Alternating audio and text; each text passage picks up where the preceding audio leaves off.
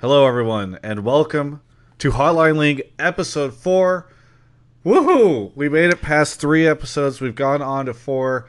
It is roster hunting season. All right, there's a whole sorts of there's a war going on out there, people. people I think the war is mostly over, Travis. I don't I don't know about that yet. I think it's We're we're we're, up. we're at like the, the Geneva Conventions. What what was it called uh, afterwards? the you know, we're- we're going trials. No, Nuremberg was was the other thing. Geneva was when they set up all like the rules for future like whatever. You know what? We're Yeah. we're we're past the war, is what I'm saying. Well, as everyone knows, this show is 80s themed. Last week, a bunch of people at the YouTube comments were like, "Why is Kelby wearing sunglasses inside?" I love that he got blown up for that when Yes. you did it the first two And episodes. I, uh, I realize that people just don't. Everybody that watches our show aren't aware of the '80s because they were born in like 2001, and so like that that concept of just like the sunglasses is is lost to them. It's Uh, so great. either way, uh, for those of you that are watching the show for the first time or the stream for the first time, the concept of this show, besides being an '80s ripoff, is it's a call-in radio show. So uh, there is a Discord channel that will get uh, popped there, up. There there's a command you can do Yeah. uh, exclamation point Discord at any point. Yeah, I think if I press this and this and this, you can see the Discord link pop up. It's kind of hard to read, but it'll be in the Twitch chat as well. And uh, you join there. Uh, Mark, you do the spiel because you're the whole. Yeah, so we're gonna be, uh, you know, taking your calls. Join the Discord. It's on your screen now, or you can click the link in chat. It'll bring you to the Discord, and then in order for me to be able to take your calls, you're gonna need to jump into either the general or general two voice channels. You can mute yourself once you're there. Uh, we will give you guys some idea of what we want to talk about, but then. Uh, in the uh, text channel that's in front of you, type what you want to talk about, and make sure you guys come in with some strong, hot takes. I don't want to hear, you know, random. What do you guys think about C9's new roster? You Yeah, tell me what you think about. You, you tell me what you think about C9's roster, and I'll tell you if I agree or not. Yeah, yeah, and I'll just sit there in the back looking at Twitch chat. Uh, for those of you that are wondering, yes, uh, Nick Allen is going to be on the show. Uh, he will be coming in at around 8.45 it's about 8.11 as we're, we're speaking of this that's whenever he's available but also allows us to talk a little bit at the start of the show and take some of your calls about the non-clg stuff right because who cares what nick thinks about Sven svenskeren joining clg or cloud 9 cloud 9 Yeah.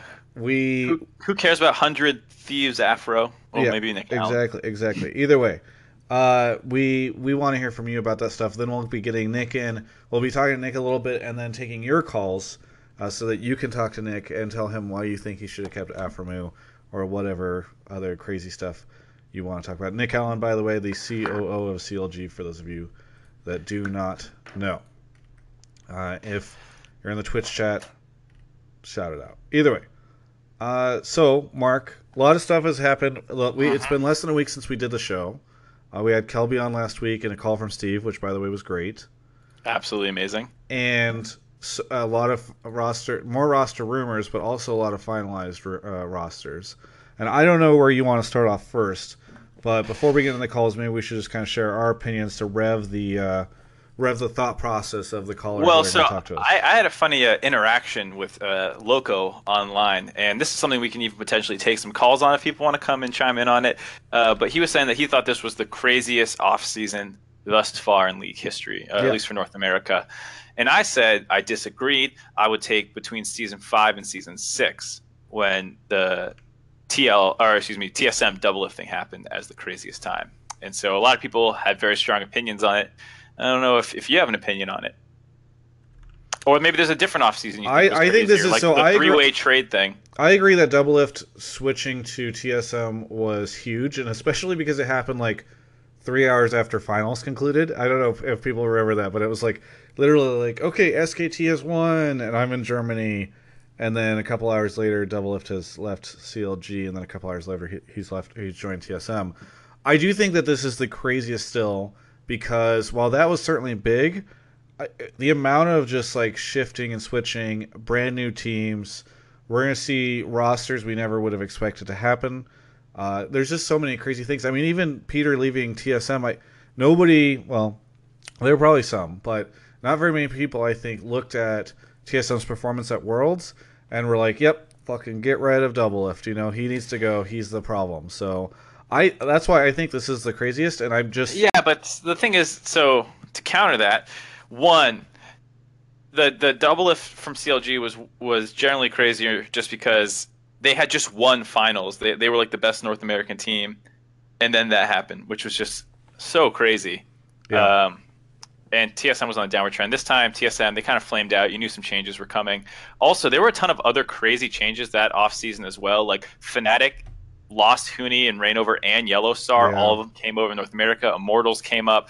Yellowstar joined TSM as well. Sven came over as well. There was all that crazy shit happening.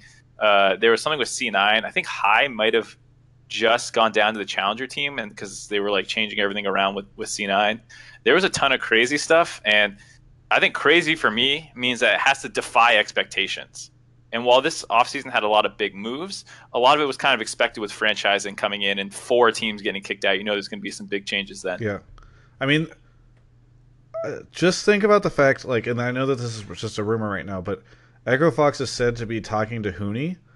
Like, we will literally have had somebody who played in the finals of Worlds coming over to like Echo Fox, which has never been Looper? a stand-up team. I get. I mean, uh, I don't know. I just it That was feels that was a year removed. yeah, yeah, exactly. Like that did not feel like this one did. So, look, I think the Doublelift thing and, and some of the other changes, like you said, were huge for that year. But I would still say this one's the biggest, and we haven't even seen it all yet. Uh, and I, I mean, we, we've, we've mostly seen it all. well, let's let's talk about that. So one of the things we saw is the Svenskeren pickup for Cloud9 that got announced today. What do you think about this? Because a lot of people are flaming Cloud9, and I I've been a little surprised because I always feel like Jack is the type of guy that just does crazy shit, and so you you expect him to just pull out some like crazy crazy Korean jungler or I don't know whatever, and I I kind of almost feel like he must have something else up his sleeve because I I'm a little surprised by this. It's hard to imagine him just like swapping out Contractz for Sven. Yeah, I mean, I like Sven. I think he got too much of a bad beat a little bit uh, towards the end because I think he, he started slumping a little bit more towards the end of summer and into obviously Worlds, and that's like right when contracts start really picking up a ton. Uh, so that direct swap feels pretty bad, as well as Licorice for Impact feels bad. And as much as like I like the guys that C9 got, um, I think they're both downgrades for the most part. And so I, I don't know how you can feel better about this roster. I mean, do you like? Am I crazy in thinking that this is very unusual for Cloud Nine? I just feel like they are like they always do something big and crazy, and Jack in particular is like actually just really really good at putting rosters together. So this is kind of surprising to me. The, yeah, this is really surprising. This could have been a, a whiff. It could have been a miss in free agency. Yeah, Uh, because they've worked with Impact, and it, it's totally disingenuous to say Impact had like a great year, uh, right? Like he was very up and down. Uh, he was bench for Ray on and off, and in the first half of summer, he straight up sucked. And it's one of the reasons C9 was slumping was was the top lane position. So maybe C9 just wasn't happy with Huni. They said, let's bring in Licorice and let's get a superstar jungler. You know, we'll we'll import Peanut, we'll import Jankos or something, and then they just whiffed on all of them yeah. you know that that happens in, in real sports once you know everyone's yeah traditional sports real sports whatever you know I What? You, how are you the guy doing this? You know, I mean, I because I don't care a it's, it's yeah. the kind of thing where it's like you know if you're still getting bent out of shape about are, are esports athletes real athletes you know grow up who cares And maybe because I'm a comm major, I just know the value of words and the strength of them. Either way, so I don't you don't know. You're just the numbers guy. Um, all right, so so if you're a Cloud Nine fan, you're feeling kind of bummed, maybe. yeah and, and, hopefully in a second we can hear from some Cloud Nine fans on the call, because I'd be interested to know how they're feeling. yeah definitely uh, we can start going ahead I'll start perusing here looking for um, Well, while you're perusing, here's maybe the best way to, because I know people did want us to talk a little bit more about the rosters. Really quickly, give me your thoughts on CLG, Rainover and Biofrost coming in. Uh, this one's also pretty pretty tough. I mean, you're you're definitely getting an upgrade at jungle. I mean, even though Omar and Dardoch probably didn't look too much worse than Rainover, and at points you could even say they look better. I think just having a stable jungler is great for them, and I like I like Biofrost. I think he's really really good. Uh, it's just a question of can CLG adapt to no longer having Aphromoo's voice in the team, which like Darshan is really vocal. I've heard Huhi's pretty vocal as well. Um, so maybe they have enough shot calling chops to to fix it. And I would say that Biofrost was mechanically probably better than than Aphromoo. Okay. Um, at, at like that point. in yeah, I mean, career, Afro. I think a lot of people weren't praising his mechanical skills last year. Yeah, he's he's been on a slow downward Yeah. trend on mechanics for a little while now, and I think he's still great. He's still a great player. It sucks to lose him. I don't think Biofrost will do as well unless the, the rest of the team can kind of pick up around him. But I, I could see a world where, you know, Bio plays Bard and it looks a lot better than Afro's Bard. Yeah. Okay. So we've got that. Then what else? I'm trying to think of what other big stuff. Uh, there's just so much, so it's hard to. All right, Let's do so- this thing so before let we call me- somebody in. You know, let me- before we go to the calls, once again, people who are typing, I would like to give my thoughts on the C9 roster and why I dislike it. Give me more. You know, what is what do you? Why don't I could get you on the show? I have no idea what you're gonna say. Which part do you not like? Tell me you think Sven sucks. Tell me you think this. It's it's easier to pull you guys in if I know what your thoughts are before. You know, so don't be afraid to be over the top in chat. That's what I want to see. We also have a couple subs that you can see in the subs voice chat. If you are a sub, make sure you link your. We're we're starting. We're beginning to figure out how to get the sub stuff working with Discord. So make sure you link your your Discord info with your Twitch thing. There's a bit of a delay in getting it working, but uh, in the future, hopefully, we'll have some good system in place for subs. And then uh, the last thing I'd say, Mark, before we grab people, I am curious, based off of what we have we know so far and the the pretty confirmed rumors, how would you rank top four NA? And do you think that there's a close top five? Because everybody I know feels like there's like it's pretty much TSM, Team Liquid, Cloud9, and CLG. Everybody feels like that seems to be the strong teams. So first off, do you agree those are the four? And if so, how would you rank them? Um, what is the Apollo, Hakuho, Lyra uh, other two members again? Um, I'm looking at the. There's a thread on. Oh, uh, It's- Clutch. It's Solo, Lyra, Febiven or Febiven, how you want everyone to say it. Apollo, Yeah, yeah. Hakuho, and David Lem coaching. Hmm. And and so Lyra, Apollo, and Hakuho are are pursuing or whatever, and all this stuff I think is not uh, is unannounced. Yeah, right, right. But that's that's the hypothetical one. Uh, yeah, I'd say it's mostly the four that you mentioned. Okay. I would take TSM first still. I would probably take TL second, and then C9 and then CLG. Yeah, I do the same. I put C9 and CLG as a toss up. Uh, Let me pull up that, that Reddit thread real quick that yeah, has. I'll, I'll link it. That's what I'm looking at right now. I'll just link it in the Discord for you. Sure. And uh, I'll link it in Twitch chat for everybody else who wants to kind of follow along.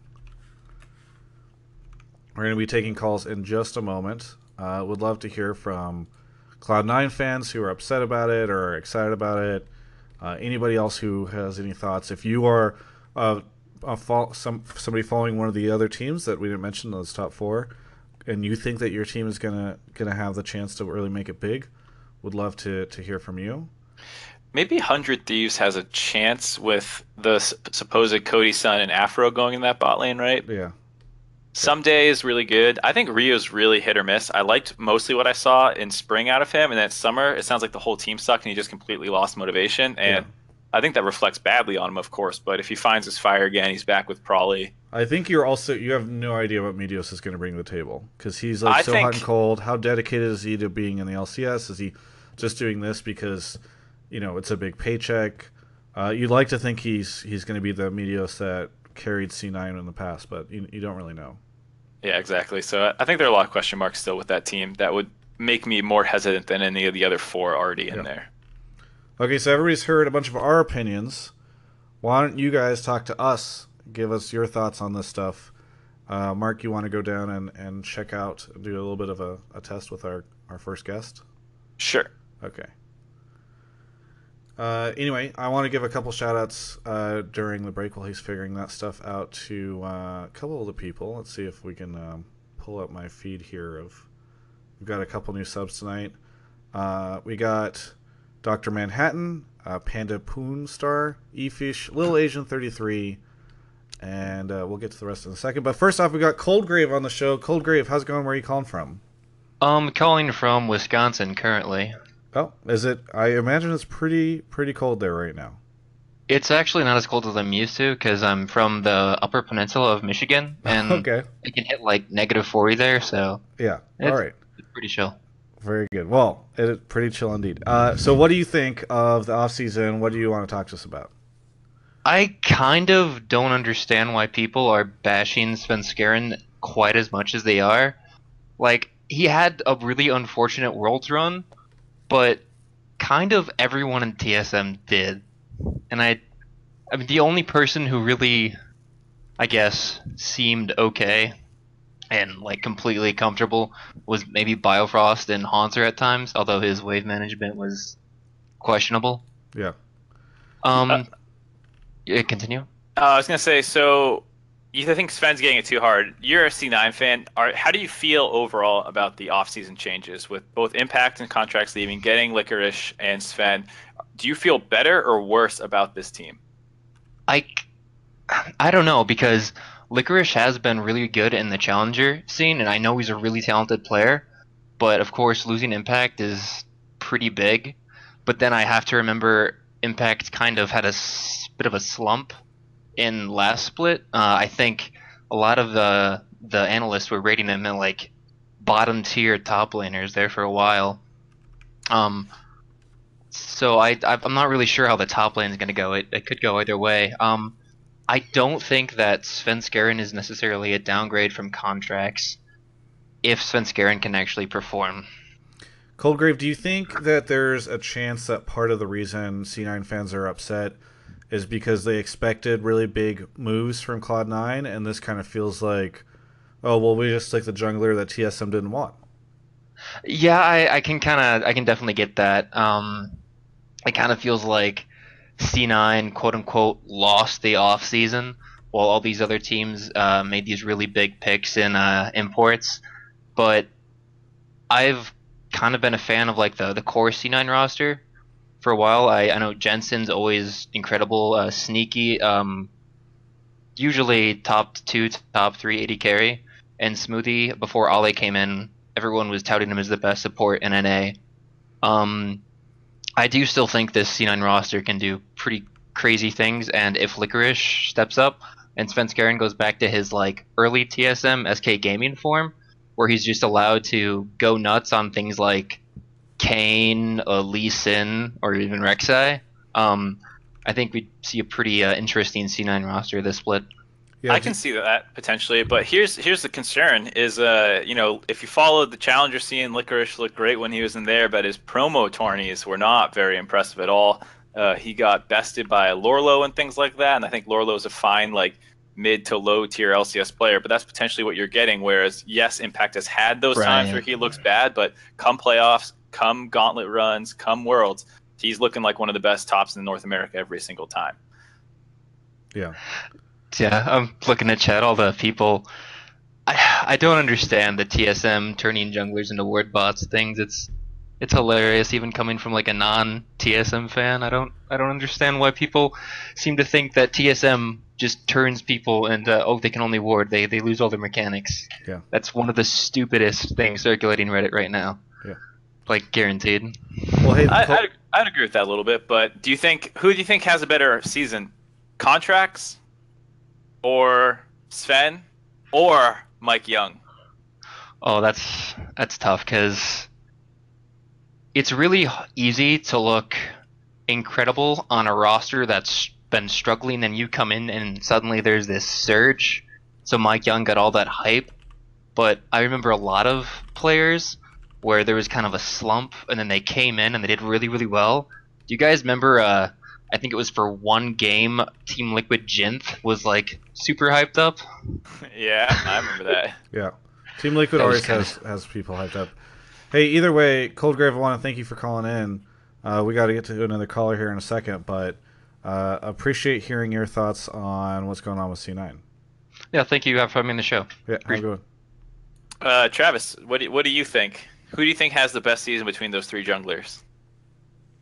Well, it was it was Contractz, Mike Young and and Sven. It's Sven, yeah. So Well, Contractz is supposedly on Guardians, which is going to be a rough time for him.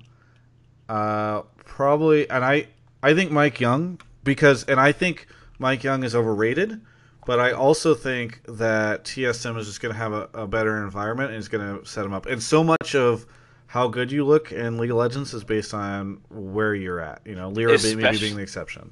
Yeah, especially with jungle, it's so dependent on your laners and stuff. And I Yeah. think Contractz, despite probably being the best of those three, is going to potentially look the worst, Yeah, just because there's so such little fire, firepower on Golden Guardians. yeah. I think at some point in time, Skipper wants to come on the show. I don't know if we need to have her uh, as the next guest, but at some point in time, Ugh. yeah, I don't know.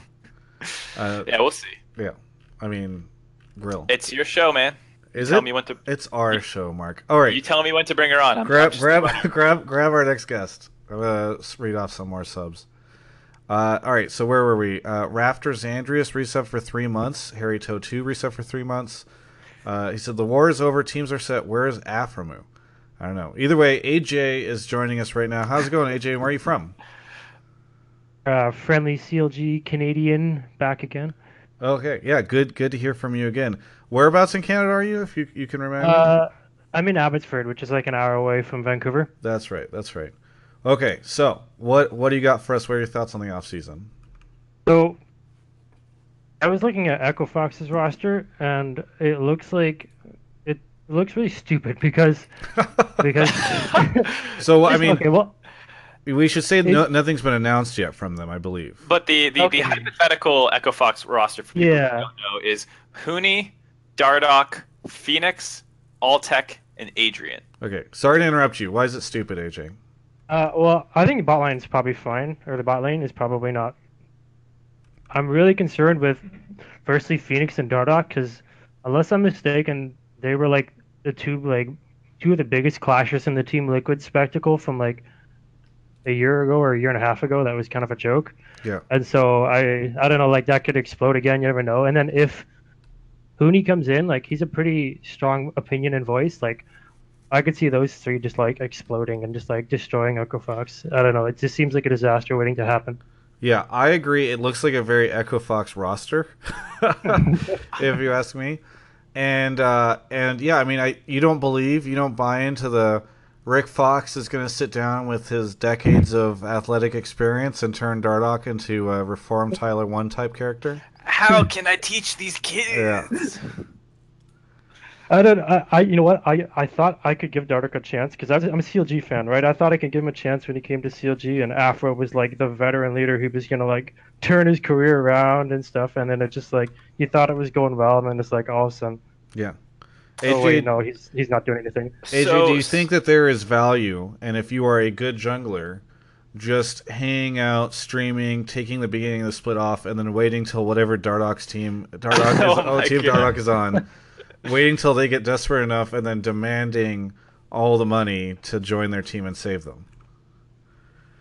Uh, I don't know. I just I, I feel like Dardoch just drags the team down every time he's on a team. Yeah. Except for like he's got he's got his occasional games where he pops off, but they're like it's only on like twenty percent of the games or something like that, and and like the other eighty percent he's just like Not there, yeah. Yeah. So so talk to me a little bit about the Fenix pickup because uh, I'm someone who I think the community probably thinks is a Froggen hater. I mean, even on the last episode, you know, Kelby and I were talking, and I was saying I don't even know if Froggen is like that kind of superstar, get this guy and build your team around him guy anymore. But I have a Yeah. hard time understanding why Fenix would be that guy either, because a lot of their strengths and weaknesses are, are pretty pretty similar. Where they're both very strong laning players, don't always have the best team play. Um, I think Fenix might be a little bit more of a playmaker than Froggen, but he's also a lot more volatile uh, than Froggen is. And um, like you said, I don't think Froggen and Dardoch would have worked, but Fenix and Dardoch, uh, in the breaking point thing, Fenix wasn't a huge problem. It was mostly Piglet and uh, Dardoch and Loco, that kind of triangle duking it out. But but. Fenix wasn't, you know, wasn't perfect either. Yeah, I, I don't know. I feel like the- Challenger series, and there were like times where Fenix was just like styling on people. Like like he has some good mechanics, but I mean that's Challenger. But I, I think basically he's just like a, a discount Froggen kind of where he's got some mechanics and skills, but he kind of lacks the team play a little bit. He probably doesn't have the Froggen, and not that Froggen is obviously that great at shot calling with mid priority and all that, but. uh yeah, I don't know. He just seems like a bit of a downgrade from Froggen, and I think Uh, I think Echo Fox is looking to build around someone other than a Froggen, I guess, and maybe they're going for Huni there. Maybe. Yeah, Yeah, we'll see. hard to say. I, I think I think Huni's not going to be a problem in terms of uh like attitude or anything like that. I could see maybe other people on his team getting frustrated with some of his picks or something, but I don't Yeah. think he himself would be the problem. Yeah. I think Huni's less of a problem probably than the other two. Well, AJ, thanks for coming on the show. Uh, It Oh. was good chatting with you. Hope hope Canada's going okay for you, and uh, hope CLG for you has a good season next year. Yeah, thanks. Yeah. Hey, uh, Mark, before you go to the next next caller, uh, Mhm. of which I've moved Skipper into the room, we can she can be after this next one. Uh, but Okay. you know, we brought up Breaking Point, and we you mentioned Loco. I want to ask you a question. So the we we haven't talked about Guardians, but supposedly Loco is coaching it. And while I think Lourlo Contractz definitely met, they all seem like pretty chill dudes. Though it's funny that we might, and again, this is all the rumored stuff. It's funny that we might see Loco return to a team with Matt. I remember a couple scenes where Matt's just like, "Loco, What's what's going on here? what's going on?" Uh, but I am very curious your thoughts about Hai and LoCoDoCo because I feel like those are two strong personality types. Hai is, I think, very used to just being in control of. I mean, I don't know what you know his relationship was like with his coaches in the past, but I feel like with Hai, it's always been he knows the best and it's his way or the highway. I feel like the same thing with LoCoDoCo. I expect these two to have big clashes. I'm curious about your thoughts. You know, I think I think Hai does have this kind of strong opinion on like the plays that they go for and stuff like that, but I haven't really heard too many things about him being particularly hard to work with outside the game uh, in terms of like working through their problems and stuff like that. Yeah, I've actually I heard mean, him and Meteos ran into problems supposedly. Yeah, but uh, uh, you know, supposedly, I don't know. Meteos feels like he's bumped into problems with a lot of his mid laners. Like he and Jensen had similar beefs from Mm. from you know what they've said about each other, um, and a lot of mid laners typically have small beefs with their junglers. Um, and I haven't heard too much with Hai other than the, the Meteos thing and like some behind the scenes stuff of him and Lemon arguing. But arguments always happen in the game, so I'm not quite sure how it'll work with Loco. Um, but it, it could easily be the kind of thing where this team just struggles to win, and then like that always sours it. Just because, I mean, this team this team lacks so much firepower in in most positions, and just in terms of like raw carry potential, you know. Yeah. All right. Well, uh, you want to move on to our next guest? Uh, yes. Let me go make sure he's all right. I am unblocking the person in Twitch chat who said that I mistakenly blocked them on Twitter. Uh, hopefully, they'll be able to recover from the tough couple of months or however long. Uh, we've got uh, Travis the Unknown used 10 bits. That was great. That increasing my coffers a ton. I am Cleve. Four months says, "Hey Travis, thanks for the four months." Uh, Rousing Goblin uh, subbed. Sir Cattle subbed. Nerf Chattel. And uh, we're joined right now by Con. Con, uh, how's it going? Where are you calling from? That's going pretty good. I'm calling from Idaho. Idaho. Idaho. How's Idaho? Boring. Yeah, I figured. The only thing I know is potatoes. That's that's pretty much that state. Was it corn or potatoes? It's this is pretty much all of the above. Okay. You know. Uh, so offline TV just opened a PO box. Would you mind shipping some corn and potatoes to us, just so we could get a sample what it's like? I mean, I could try, but it's kind of out of season. It- it- Oh, okay, well- November. He also probably doesn't live on a farm. No, I don't. Yeah. I thought Idaho was a farm. I thought the whole state was just. You know, the great thing about this show is we learn so much about the North American states and cities and l- provinces, etc. Con, uh, what do you have for us? So I was just I kind of was talking about how I think TSM's just roster changes are at best a side grade, if not a you know a downgrade in some areas, and why I think they might be at risk of like not making finals and maybe not even making worlds in this year. Okay, so why? I think the big thing is it kind of bounces off the first guy, but I think MikeYeung is a downgrade from Sven. Um, say what like you know MikeYeung was rookie of the split last year, but besides his Nidalee plays, like once it kind of went to like a tank meta and stuff, his pathing and everything just fell off, and that was like a that was a Phoenix One team that was a top three team in NA the split before, and I think jungle is a super important you know position for teams to succeed, especially in the early game. And if TSM's having trouble getting a jungler like Svenskeren to do proper stuff, you know, can we expect MikeYeung to succeed at all? You know, in the jungle. But he's got that new fresh blood and energy and that aggressive playstyle, right? True, um, but it like I said, his only major successes was kind of on Nidalee last like last split. Mark? Yeah, well, how much how much do you think plays into that? Just because P1 fell apart, like they were they were a building on fire uh, all of summer split. Spring split, things started to go south. They started swapping their supports up. They start swapping their junglers up. Things are all over the place. Players don't know who's starting. You know, it sounds like there's complete miscommunication between coaching staff and players. Um, Ryu got completely unmotivated to the point where he's just like, "Take me out of the fucking game, bro. I don't care." Um, and a lot of that doesn't feel like, "Oh man, MikeYeung should have fixed all that." Uh, so I have, I have a hard time saying that like you know, I, I agree his Nidalee was his best thing and came in and revitalized them for a little bit. But once the honeymoon phase ended with that team, MikeYeung isn't that good that he's going to save that. So I, I don't put too much at the second half of the split on on MikeYeung. So is it really Well, just MikeYeung that's got you I- concerned? well, well, one, I think S- Sven and Mithy, it's with the whole new roster, is gonna be interesting to see how they handle everything. And plus, there's always that like they brought in Song as a coach, but the last time TSM brought in like somebody to actually be a coach, that guy ended up leaving after the one split. You talk about Woodbuck? yeah, are you talking about Woodbuck? Are you comparing Yeah. Woodbuck and Song? I'm gonna have to stop you right there, my friend, because one guy was at highest like a plat player who had no, had no experience coaching in League of Legends and was brought in to do that, whereas Song was a pro player who then has coached many teams successfully, reaching the world stage. I think every time for a team he was on, aside for my the, biggest- the My biggest thing is not Longzhu. as much about. well, I think Song is a great coach, obviously. The big question is always Reginald. How is he going to handle stuff? Yeah, even I if think that's fair. Everything like the minute something goes wrong, you have Reggie stepping in and basically telling the coach his way is not right. Like when you're watching TSM Legends, you're watching you know all their stuff and all the players. They're all talking about how Reggie's kind of taking over the coaching role when it matters.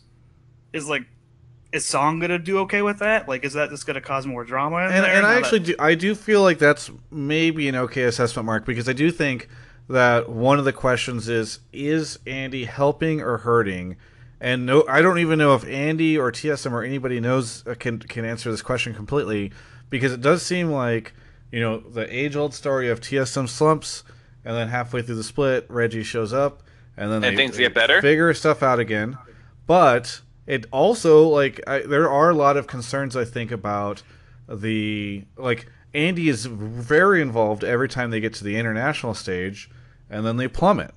So how how much help from Andy is too much, and, and how much is TSM reaching the international stage and not being as great as people Sure, believe? sure. So, so it's just that's hard to that's say. my thing is uh, anytime you bump into problems around TSM, it's always the international stage for the most part, which is uh, pretty interesting to me um, because you know theoretically we're the uh, fourth weakest region, uh, and there's no reason TSM can't do what C9 does for sure and, and get out of groups, um, but. Uh, I, also think like other teams in the region got a lot better with, with this roster change. I know like the last guy thinks Echo Fox is like a disaster waiting to happen, but I see that team they're either going to be a disaster or they're going to be that top two or three team in the league. Do you think there's Yeah. a chance Echo Fox is going to be well, a top before tier before we get too off topic about how great Echo Fox is going to be, I just want to say I, I've talked to TSM uh, like staff and people like that about the Reggie effect, and and they think for the most part he's he's useful. They don't think he like steps on their toes. Some of them admit that like it's hard to say, but they don't feel like my authority is undermined or whatever. It's usually they want to talk to Reggie, and he's great in small bursts. Um, but if he's like there too often, it can, it can be a little overbearing. So maybe it is true when they reach the international stage, he's there too much. Um, but I don't think that there's at least internally at TSM been that sentiment that it's it's too bad. Yeah. Well, either way, I don't want to go into this Echo Fox craziness with you, Con, because I just don't. I, I, don't I just think, think, that I, I think they either they're going to be a disaster or they're going to be a top team. I think that's the only two things they're going to be. I think I think there's a chance Echo Fox could go on a good spree and look good for a bit, but I don't I don't have much faith in that team staying together. Do, do you mean like with Dardoch or after they replace Dardoch inevitably later on in the season? Maybe after. You know what? what I'm curious is if you sat down with TSM because I. It feels like the roster was almost decided way in advance because a lot of the stuff that was leaked almost two or three weeks before the free agency happened, that whole roster got confirmed. Yeah. I wonder, thinking back, did they even know that Contractz was going to go to a different team? I'm sure split- they did. That's I, that's the biggest question mark in the entire free agency for me is what happened between Contractz and C9 and like why why he left. Because I feel like TSM would have pick, picked up Contractz over MikeYeung. I would have thought so too. You know, I think Contractz looked great from the outside. Who knows what was going on behind the scenes?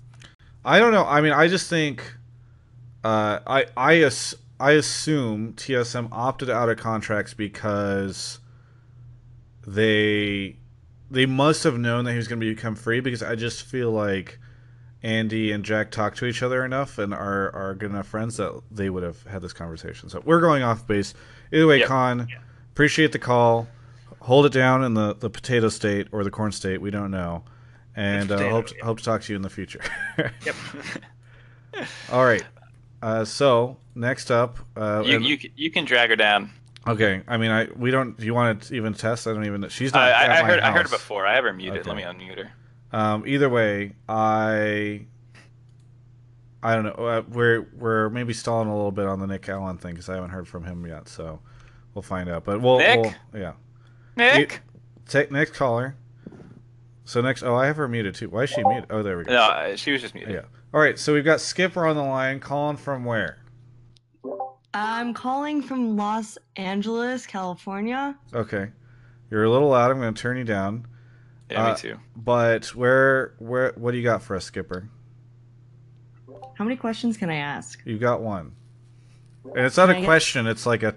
You're supposed you, to make you have an an assertion. opinion. All right. I have an opinion. Yes. Okay. My opinion is that I think that Doublelift had to go to their Team Liquid retirement home because he failed to get TSM out of groups.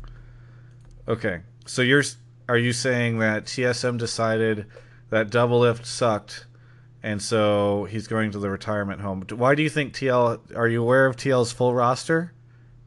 Yes, and so going on that note, I think Steve bought Doublelift's contract after Reggie kicked him off just to get his fans excited about his fourth place team. Okay, so you're suggesting that this is just a popularity play, and that Doublelift sucks.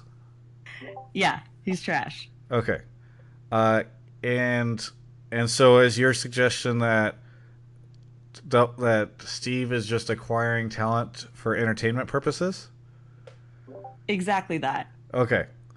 Uh, do you want to elaborate on this at all? Uh, no. Okay. I think I, I made my point. Okay. Very good. Well, it was great having you on the show, Skipper. Uh, hopefully, you'll call again far in the distant, distant future. Okay, so we got Nick Allen uh, messaging me on Skype, so we're gonna mute XSplit really quickly and go to a quick break. And when we get back, we'll have Nick Allen, the CEO of CLG, on to talk about. Can we can we maybe bump him ne- to next week for for more Skipper? No, no more Skipper. Uh, we will All right. be back, And we are back. Just joined officially by Nick Allen, the CEO, Hello. uh, Grand Poobah of CLG. Hello. He had Oh, the what? long play and a fine CLG to the point where they were on the border of bankruptcy. Had to take investment from an outside company that he would So later get hired by dark. so that he could run it. So No, hostile he- takeover. He he fined them Dark, so yeah. bad that it was basically like he was paying himself, so they just added him to the company. Yeah, right. I'm still the dividends. You know, they're still Yeah. there. All right, so Nick Allen, do you want to explain who you are and what you do for those that don't know? Yeah, sure. I am the COO of. Wow, Travis, are you echoing? He's Is that echoing a little bit. Yeah. And Mark, you just deal with that. You don't even like say anything. You know, he's a special boy, and sometimes you, you pick your battles. Listen, I come and I I put on the pink light and I get ready for the show, and you echo like, Jesus, dude. This is the Like kind what? of no nonsense attitude I expect out of you when you're on CLG. Yeah, exactly. Yeah, that's it's definitely not my personal relationship with with Travis at all. Uh, wow, Mark, this is what you put up with. Yeah. It's funny. Last week I tuned in. I'll get to me in a second. I got I got a few things to say first. Just so you know, I tuned in last week, and I was like, look at the color scheme. Look at the marketing that's going on for the show. Wow, Travis really really goes all out. And then the first 15 minutes of the stream are him just trying to get everything working. Just like, everything's broken. Nothing changes, Travis. Some things always stay the same. So, Nick, would you like to talk a little bit about what you do at CLG for those that don't know? Sure. Uh, I am the COO, Chief Operating Officer of, of CLG, and I oversee uh, the business side of the company. Okay. And so um, everything from revenue and merchandising and sponsorships and content. Ooh, I'm I'm fading out. I'm fading back in. Uh, yeah, I oversee all of those things. Nice. Very Yeah. good. Well, we're we're we're hopeful that you can talk a little bit about your roster. We'll maybe talk to you for a little bit, and then we'll take some calls from people. But we can Yep. start off by just asking, why do you hate Aphromoo? Oh yeah, that's a good question. I love Aphromoo. Uh, yeah, tough, tough week for CLG. Um, we're all really big fans of of Zach. Um, the free agency period was aggressive and provided a lot of opportunity for a lot of players. Um, and though I'm not sure where Zach and where Aphromoo's going, um, and I really wish he was, you know, still with the team in a lot of ways. Uh, I'm excited to see where he lands and and and what he does going forward. I'm sure he has a really big opportunity in front of him. Yeah. So, uh, Mark, I don't know if you want to hop in here with any questions. Yeah, so. I think a lot of the things that fans are concerned about from a Yeah. gameplay perspective, of course, is who's going to kind of fill that void that he had. I know Darshan and Huhi have been, you know, s- people have said that they're vocal and that they can step up and do it, but how much are you expecting out of the two new guys in Rainover and uh, um, Biofrost and that kind of stuff? Yeah, good question. And I think I'm I'm mildly to moderately equipped to answer the question, but I think a big part of it is we're going to understand once once Bio and Rainover get in the dynamic of the team and understanding, you know, who's playing what roles. So Zach uh, did Aphromoo did a lot of uh, of the late game shot calling, um, and a lot of the early game was a little bit back and forth between him and then uh, the jungle. Um, so we're gonna. It's a little bit of wait and see. So Huhi has a lot of experience shot calling. Um, we think he's going to be stepping up in a big way, and how that sort of coexists with Rainover, I think is is something that we're going to figure out in the next, you know, once they get into the house and over the next couple couple to few weeks before the start of this season.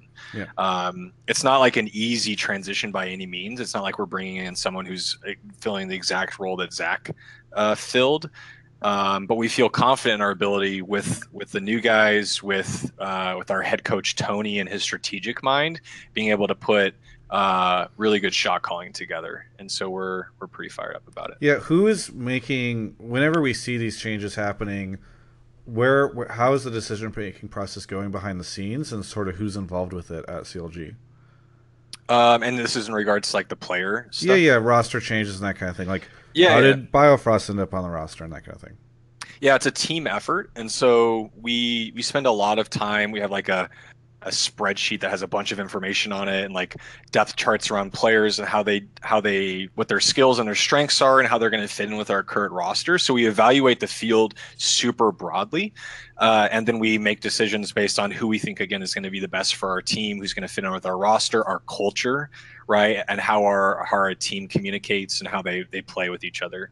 Um, and so it's myself it's a lot of um, of tony and it's a lot of matt Nashua, um, who's our director of esports, helping to drive like you know who who are our top prospects, who we really lo- really looking to, to bring in, and then it starts to become a little bit of like divide and conquer. Like we, I'm talking to some teams and Matt's talking to some teams to understand like players that are available like you know what are people looking to what moves are they looking to make how do we sort of be in a good spot as you know if like tsm brings in a new bot lane right there's going to be and and as a result a new jungler there's going to be like a a waterfall of effect across the league and trying to understand how these things are going to play out and how to position CLG in the best spot possible. Yeah. And so it is a lot of it's it's way more work than I think one person can handle because you have to do so much research, you have to have so do so much communication with all these other teams to understand uh, what the right move is.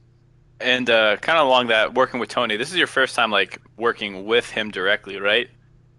Yeah, yeah. So uh, he, I mean, he was relatively new to CLG, um, or he wasn't like as as sort of forward facing, I guess, or s- sort of outspoken as he when I was around working at Riot. Um, though like a decent amount. Um, but yeah, this is the first time I've gotten to like really work deeply with him and understand how he thinks about the game, how he thinks about building the team, uh, strategy, and that sort of thing. But it's only been you know a couple months up to this point.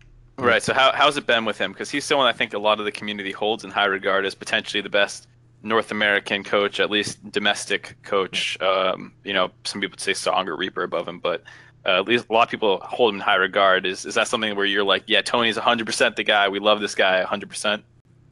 Yeah, it's interesting being in my position because part of it is about trust, right? Like he knows way more about the game than I can ever begin to imagine. And there's some things that I can sort of poke holes in, which is like logic and systems and how he structures his team and what he's prioritizing. But at the end of the day, he's going to be the one that says, like, these guys are good for our team and these are the reasons why. And some of those things I get, and a lot of reasons, like, you know, I'm, I was a gold level player at best.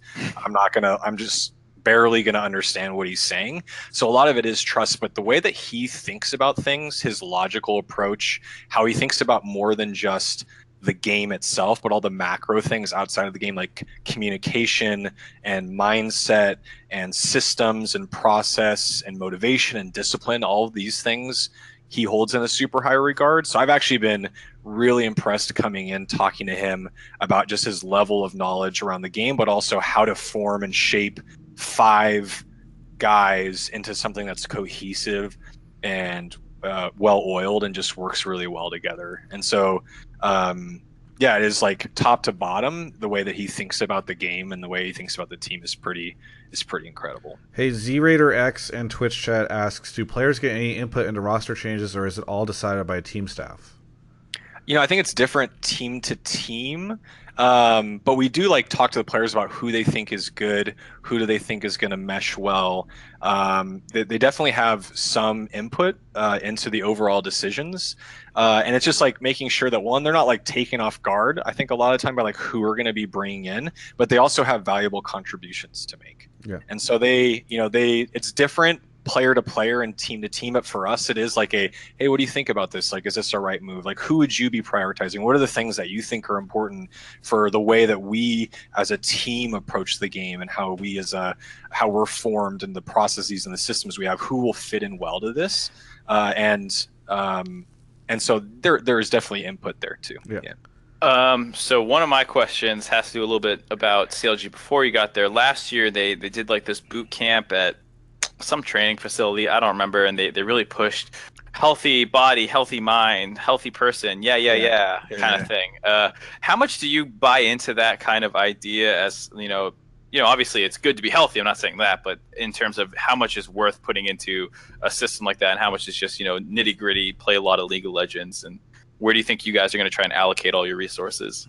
Yeah, good question. Um, the like the the physical performance, like the mentality, the um, self uh, improvement aspects of CLG culture are something that I, I believe in deeply and is really embedded deeply within within CLG. Um, I think like we've seen results of players and this is you know i guess i'm new two months right but coming in and talking to folks about how they choose to use their time we've seen players perform better perform longer, have a better mentality when they are really physically fit and on top of stuff, right? And I think that goes both physical and mental. When they feel like they're learning not only in game but out of game, they just perform better. They have a better mentality. Um, now, I think there is a balance to be struck of like, and a big question on how much do we index in that? How much do we take away from the in game for the out of game? And I think that's something where I bring uh, a pretty data informed approach to a lot of decision making where we can try to strike that balance and figure out what is the right blend. Um, but I know like before and after when players are going to the gym, when they when they are just feeling better, they just they perform better. And again, I think at the end of the day, they're gonna they're gonna have more resilience. They're gonna have more stamina, and they're just gonna be better players overall. Yeah. Speaking um, of speaking of health, Yep. Uh, Tasty Snack in the Twitch chat says Nick put on some weight since he joined CLG. I was just curious. Do you, what do you think of that statement?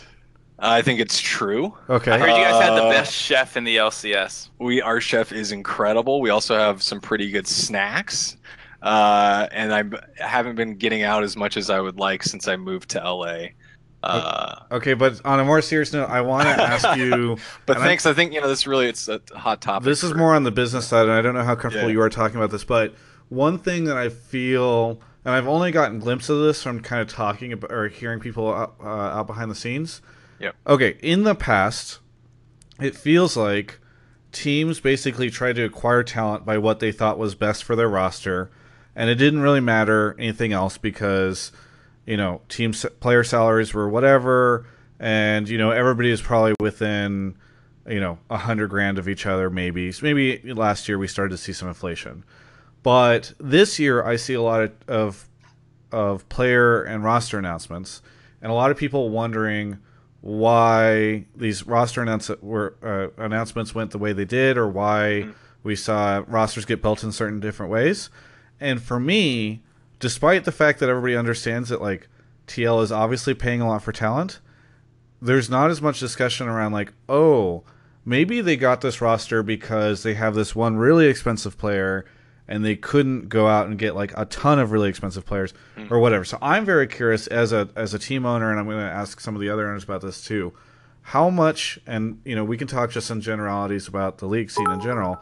How much do you actually think, uh, you know, player salaries and all that stuff is playing into roster decisions, and is it very different than maybe what it was before? Uh, good question. I think there's both sides of the coin. I think you look at TL, who's gone out and seemingly, I'm not sure all the details, but invested significantly into player salaries and buyouts uh, going into uh, next season. Um, obviously, money is not and budget is not a concern of theirs, or at least they feel like they have the business model to sustain that type of spending. And then I think you have, and I'm not going to name any names, I do think there's probably people in the league that are much more budget conscious that um, are not going out and spending tons of money until they see some of those revenue streams start to come in right? If i'm like one of the new teams and you know i'm i'm thinking about do i spend a million dollars or five million dollars? I, I worry about like how fast can i spin up uh, my merchandising how fast can i spin up media rights and all these, you know, and the sponsorships too, right? Like there's a bunch of things that take a lot of work to get into. And so if I'm coming in at year one, I'm thinking maybe I slow played in year one. And I, as I ramp these things up, and then as I understand how much money I'm going to be bringing in, then I can really, uh, I'm going to really move forward with, you know, larger investments. And so I think it is, I think it's both. And I think there are some people, I also think there's different approaches and business models. I think some people, uh, like the brand and recognition of being number one is is above all the most important thing. And then like sustainability is important for other team owners as well. So i think there is there's a balance between the two. Um, but i do think there are a lot of teams thinking about the budget as they go into this this season. Uh, i imagine everyone if they could would want you know like a, a god tier team like potentially like as tl is being considered um, but not everyone can afford to. And and let's like it's just by the way for chat and Discord, if you guys can start filling up chat with questions for Nick, oh, I got, statements I got three, or arguments. Oh, we, okay, up. we've got a couple people already, but we're gonna be going to those in just a second. The follow up to that though, Nick, well, right before we go in and and uh, feel free, Mark, to hop down and start listening to people's sure. shit. But Nick, do you think that owners or teams should start like because fans are going to question why does the roster look like this? Mm-hmm. And in a lot of situations, you have owners, and at least in the past, they're like, well, we really believe in these players. We believe in this lineup. There's a synergy here. There's whatever. Like, we want to build a long-standing thing. Obviously, you have situations now, or or seemingly obvious, where budget and finances are playing a role in it.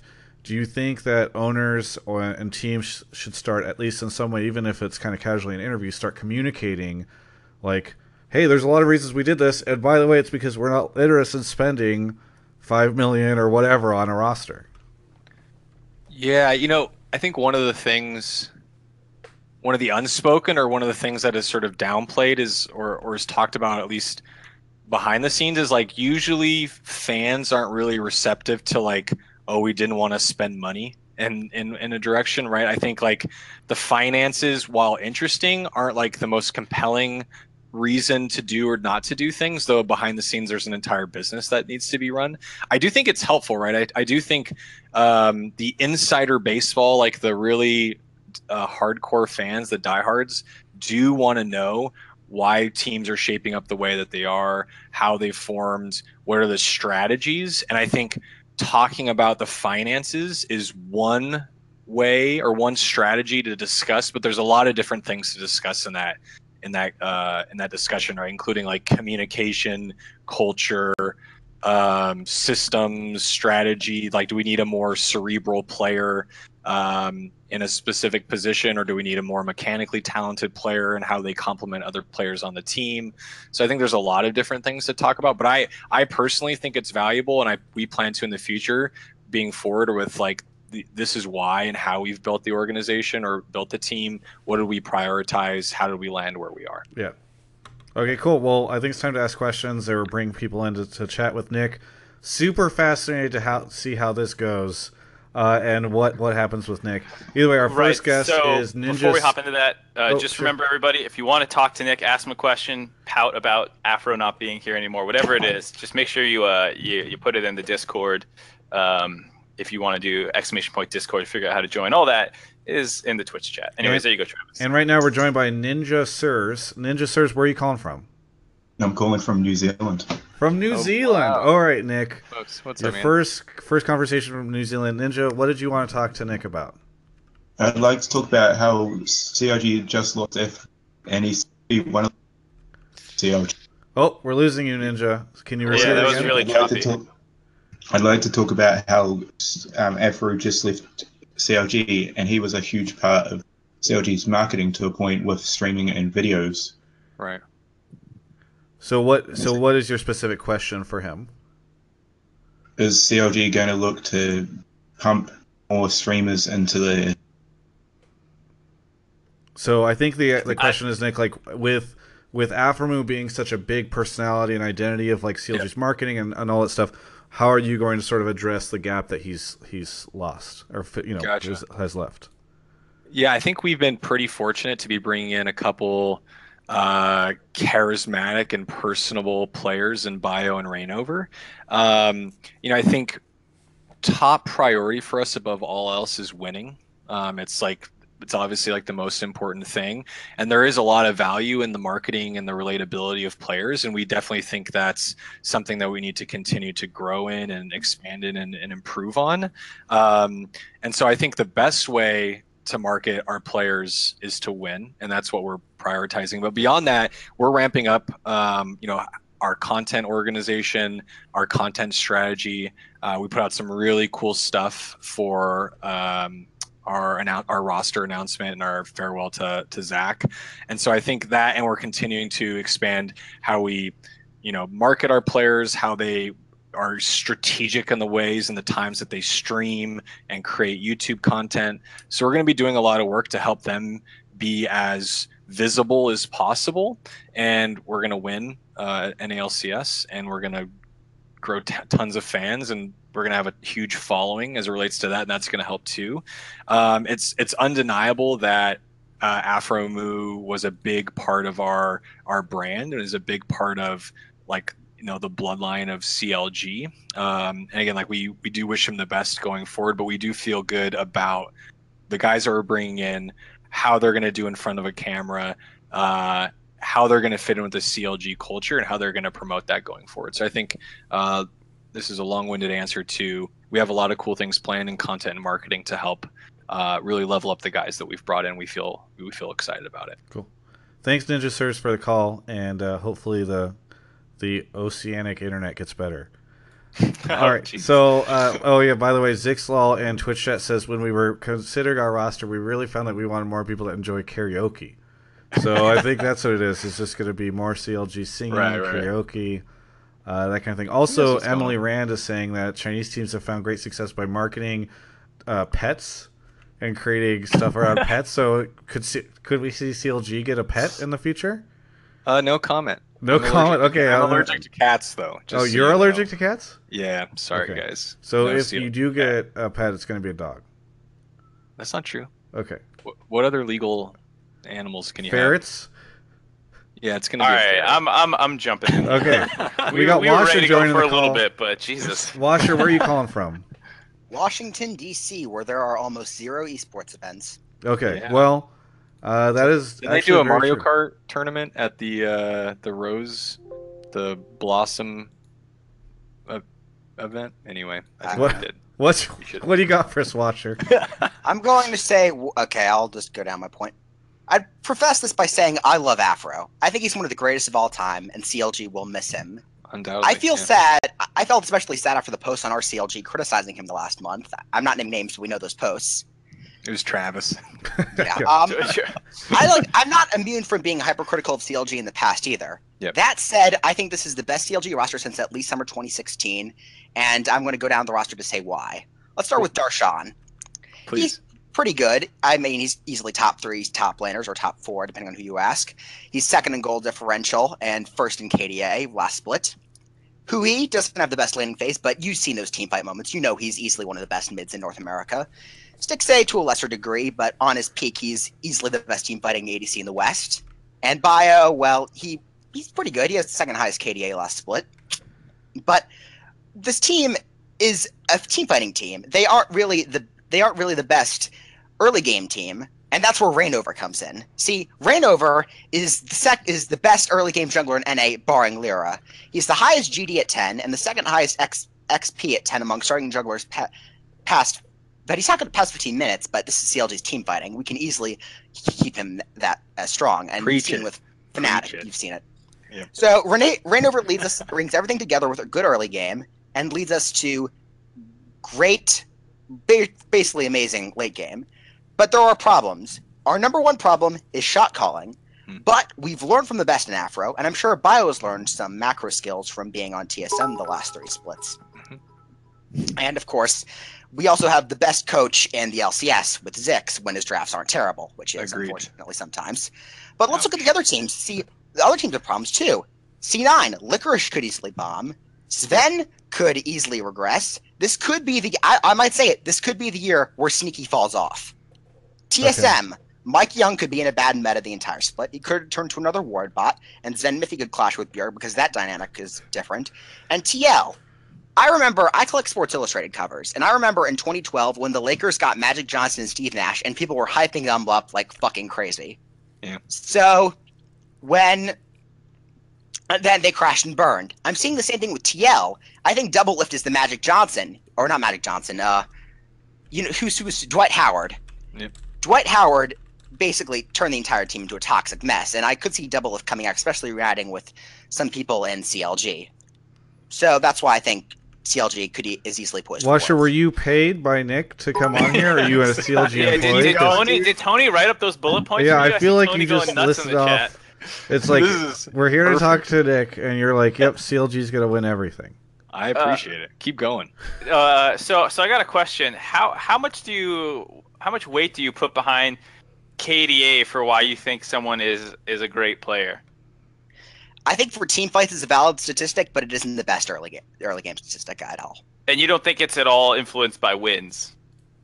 I think it is, but wins are influenced by people. Uh, well, wins are what you should be striving for in the end, anyways. Okay, I was just wondering because most people will contend that KDA is a, a pretty garbage stat to use when arguing about a player's uh, skill. Just just so you know in the future. I think it depends on. I think it depends on the argument in itself and where. Washer, how long have you been a CLG fan? Uh, about since season. I've been I've been a big CLG fan since season four, casual since like season three. Okay, what what did you think of the news of CLG hiring Nick Allen? I thought it was it I. I was unexpected because we all saw the Nick Allen vibes in season with season three with the whole fine memes, but All right. I mean he's definitely one of the best in the business. Okay, very good. So you've got is there? Do you have anything bad to say about the Send- send CLG me your PayPal organization or anything that they do? Um, I have criticisms of CLG.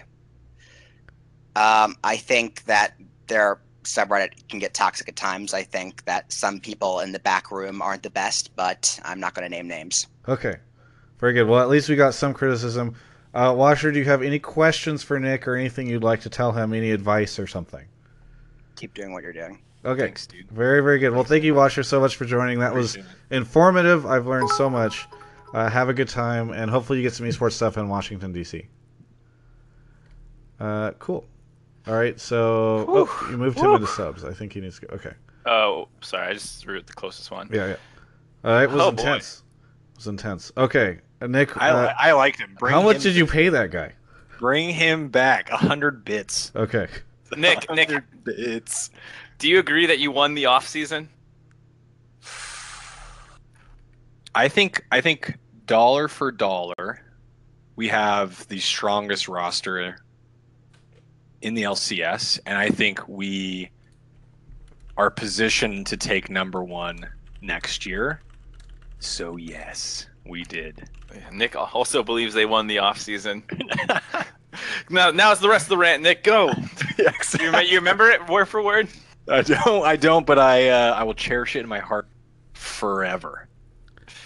Oh God! All right, I'm gonna hop down and get the next guy, Travis. Sure. How you doing, Nick? I'm good. How are you? How's the work-life balance been for you since you joined? Uh, Because you went straight into you went straight in, then you guys had to apply for LCS stuff and go through that whole process. Now off season has hit, so I assume it's been exciting.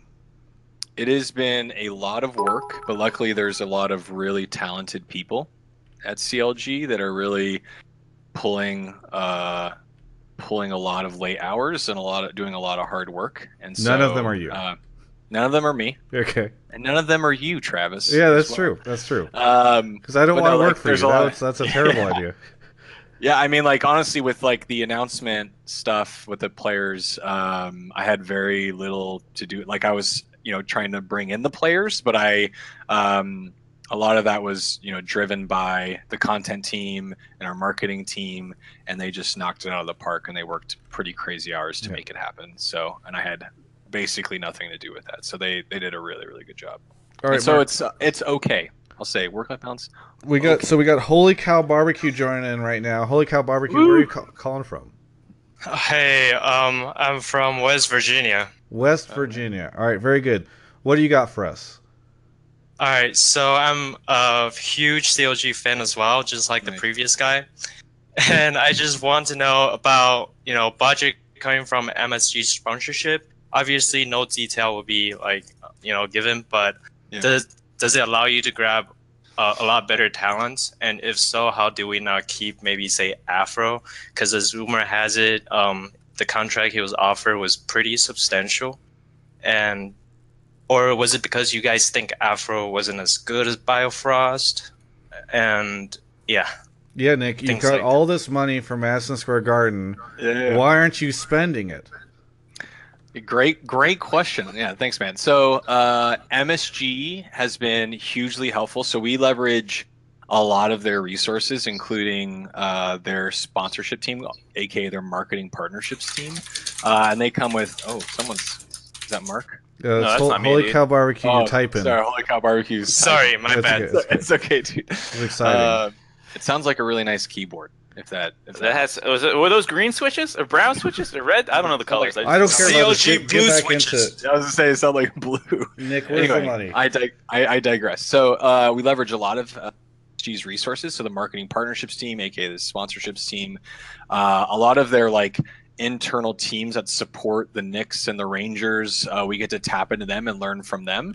Um, but it's not like it's not a an overnight flip a switch and in comes all of this uh, experience and learnings. Like it's a process to understand who are the right people to talk to and how, how can they help us and what's the most effective way for their learnings to be carried over uh, to MSG. And so it is a process, but it's been going really well so far. We are um, we are taking a we're taking everything one step at a time in terms of uh, like sponsorships and revenue and understanding what the dynamic is going to be between MSG and CLG like how do we how do we leverage these resources? And once we do how does that affect our revenue at a, at a high level? And so we have really high hopes and we're actually making a lot of really good progress in that regard. But just like anything and you know, like I'm trying to relate this back to the question and, and talking about Aphromoo, um, we, we're still responsible for building a sustainable business. And so what that means is making good decisions around uh, how we invest in not only players, but also infrastructure. And so it would be foolish of us, I would say, to go out and be like, hey, we have MSG our back. Let's like spend foolishly on all these different things, right? We still want to be calculated and careful with the way that we do those things so that we can maintain a, a strong business and a presence in esports as a team long term.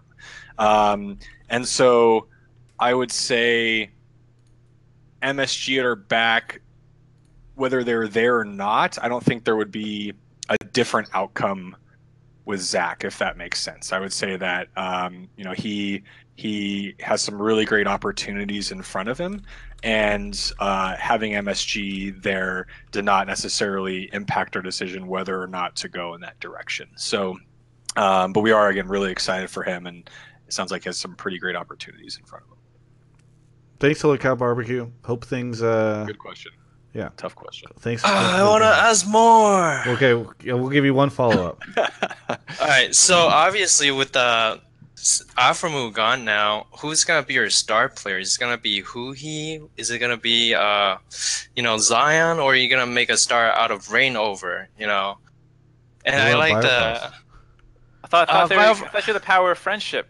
I, y- yeah, it is, but Biofrost just seems so chill. You know, that he doesn't seem like to have a lot of characteristic on screen, at least.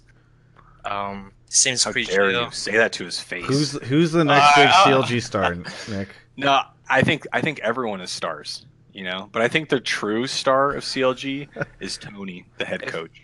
If everyone's a star, Nick, no one's a star. You Yeah, gotta pick one. Yeah, Who are you gonna push to the fans this split? Yeah, the KDA will will reveal itself and as to the stars because isn't that a value of skill, Mark? Isn't that what you just yeah, said? it's, it's the number one thing I look at. uh like we're gonna we're gonna actually be blowing up marketing and content for all these guys we're really we're excited about it they're all gonna have like a unique approach to things and that includes merchandising and content and a few other things too so i can't answer your question i think everyone's stars i love them all equally i think it's I, the responsible thing for me to say I love you, man. Thank I you. you i love Yeah. you COG number one. west virginia let's go All right. that's what you said right west virginia Yeah, Yeah, I think West it was West Virginia. Virginia. Um, hey, Mark, I dropped a couple names in the Skype chat, and also we're working on getting a special guest calling in. Where we'll see if if he's able Oh, to make no. it. I just I got a text message a second ago, and I didn't realize that they were on. Uh, so Mark, if Yeah, you I'll, want I'll check uh, with the guy you're. to, uh, cool. We got a couple things going. Mar- uh, you know what time it is, Nick? Time to read out some or so thanks some subs. Hit Oh, streak. good. Donated 400 Oh. bits. Cheer 400 Nick Allen. Big fan. Boba Cola arguing with Skipper with bits, I think. All sorts of crazy stuff going down. Uh, Soret resubbed.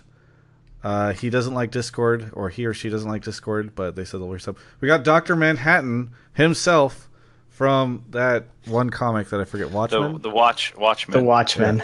Dr. Mon- Manhattan, what planet are you calling from? I am calling from the nation's capital in Washington D.C. Oh, another Oh, Washington another- D.C. uh, We- another We've got multiple Washington D.C. people. You need to hang out with the other CLG fan that called earlier and talk about stuff. I forgot What- his name but i wish i Uh, didn't I will. I will not be as hypercritical. I'm actually like not even like that big of a league expert in terms of the macro, so Okay. Uh, I'll be kind of casual. I'm you not don't sure need if to be. Just say either. s- just say some numbers. Yeah. uh, that's all you eight need. five three. Yeah, there you go. 750 750 out of 750 Uh, so what I want to talk about mainly is uh, my main thing about CLG. Mhm. Um, I honestly think that this is probably like the of all the top four orgs right now. So like, let's see, like people are hyping up TL for obvious reasons. People are you know hyping up uh, TSM with the MikeYeung and the G2 bot lane pickups. People obviously with C9 knowing their fan base is always hyping them up. Maybe they're a bit kind of a bit sullied with uh, the Svenskeren pickup, knowing how much they loved Contractz and how Impact was such a big. But you know, that's them. Uh, I want to talk about mainly how CLG, like people are kind of sleeping on them compared to most of them, and I think that this is legitimately a championship roster, knowing where they're shifting some of their stuff, if they can get it together mainly, but you know where they're shifting, you know the way the team plays, you know knowing Reignover's uh, shot calling presence within the team, and uh, yeah, Uh, so talk to me a little bit about uh, what you mean by slept on, because I think a lot of people are still putting CLG in the top half of the league. You're saying they're a championship contending team versus what I think a lot of people are putting them at as like a fourth or third place team. You feel Yeah, like that's, that- that's that's actually slept on, or do you think it's maybe just I think people aren't giving them the proper. I mean, yeah, they're a top four team, and I think that most other uh, some of these orcs, if you look at some of these other rosters, not naming names, if you look at some of these other rosters, like you know, there's a lot of people that are just basically it putting a lot of stock in the top four right now. And uh, the one that the one that people are knocking off first, if you ask like most people, like all right, who who is the weakest of these top four that we're looking at on paper? Most people are sleep are sleeping on CLG right now in terms of just oh they're they're, they're probably get like third fourth place you know maybe at best to get second. But i think that uh like i think you mentioned earlier that biofrost is mechanically better than uh, Aphromoo uh in terms of his presence on the team that will you know reveal itself later on. But uh Reignover is a pretty solid addition. And i think that if Huhi and darshan look remotely the way they did um in the past summer because the past summer they had a huge resurgence, uh, especially Huhi, who I was very pleasantly surprised by in his performance. But uh, if we can get like that remnant of CLG where they 3-0 Dignitas, they you know they t- they beat Cloud Nine in both their series in the regular season. This is legitimately one of the strongest rosters I've seen since when Pobelter and Doublelift were on the team, which I think was probably the last time I was genuinely excited by CLG. Nick Allen, I think you just have a bunch of of fans that have joined. I think the part of the problem is this this show got advertised in the CLG subreddit, and so now I don't know what you're talking super about. hype. Disclosure, actually, I'm, I'm actually a like a I'm a diehard C9 fan, but Whoa. CLG is one of those teams. Kick him! Kick him out of So- here! so- don't don't don't find me, Nick. Please don't find me, Nick. But uh, So, Doctor Manhattan, are you okay? You decided to join and talk to Nick tonight, and you're hype about the CLG roster. Is there a chance that you're going to switch over, or maybe you can? Maybe Yeah, maybe how this do is. I woo you over I'm very curious. Like, the dark side? uh, is there a chance you'll switch, and what does Nick need to do to to switch you over to a CLG fandom? uh, I mean, I've been watching C9 since like the original Quantic roster, so I mean, I, I have that nostalgia factor in terms of like watching high end videos. So, Yeah. uh, but but to be fair to you, Nick, when I went to Boston, uh, I went to the Boston final and the third place game, I did buy a CLG jersey, and I do have that. So. At Are least, if, it if, if there's a way for me to sully that wound, I guess. Nick, do you ha- can you give Doctor Manhattan a reason to be a CLG fan instead of a C9 fan, especially for next split?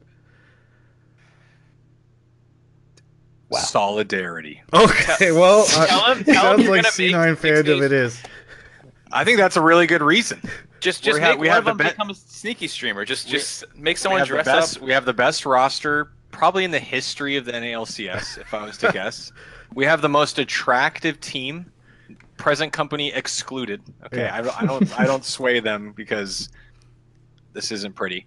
Uh, most attractive roster as well. Like when you have those two things combined, what's not to like?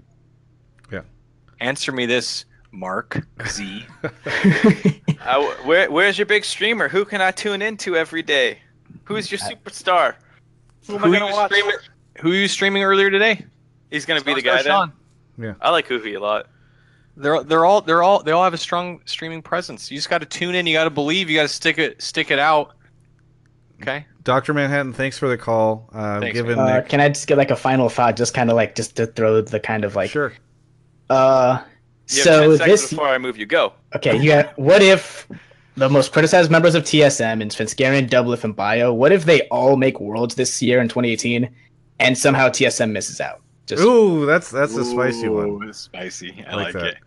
All right. Well, thanks for the call, uh, Mark. You might have seen who I added to the waiting room. Maybe Yes, can- I did. You can go investigate his stuff.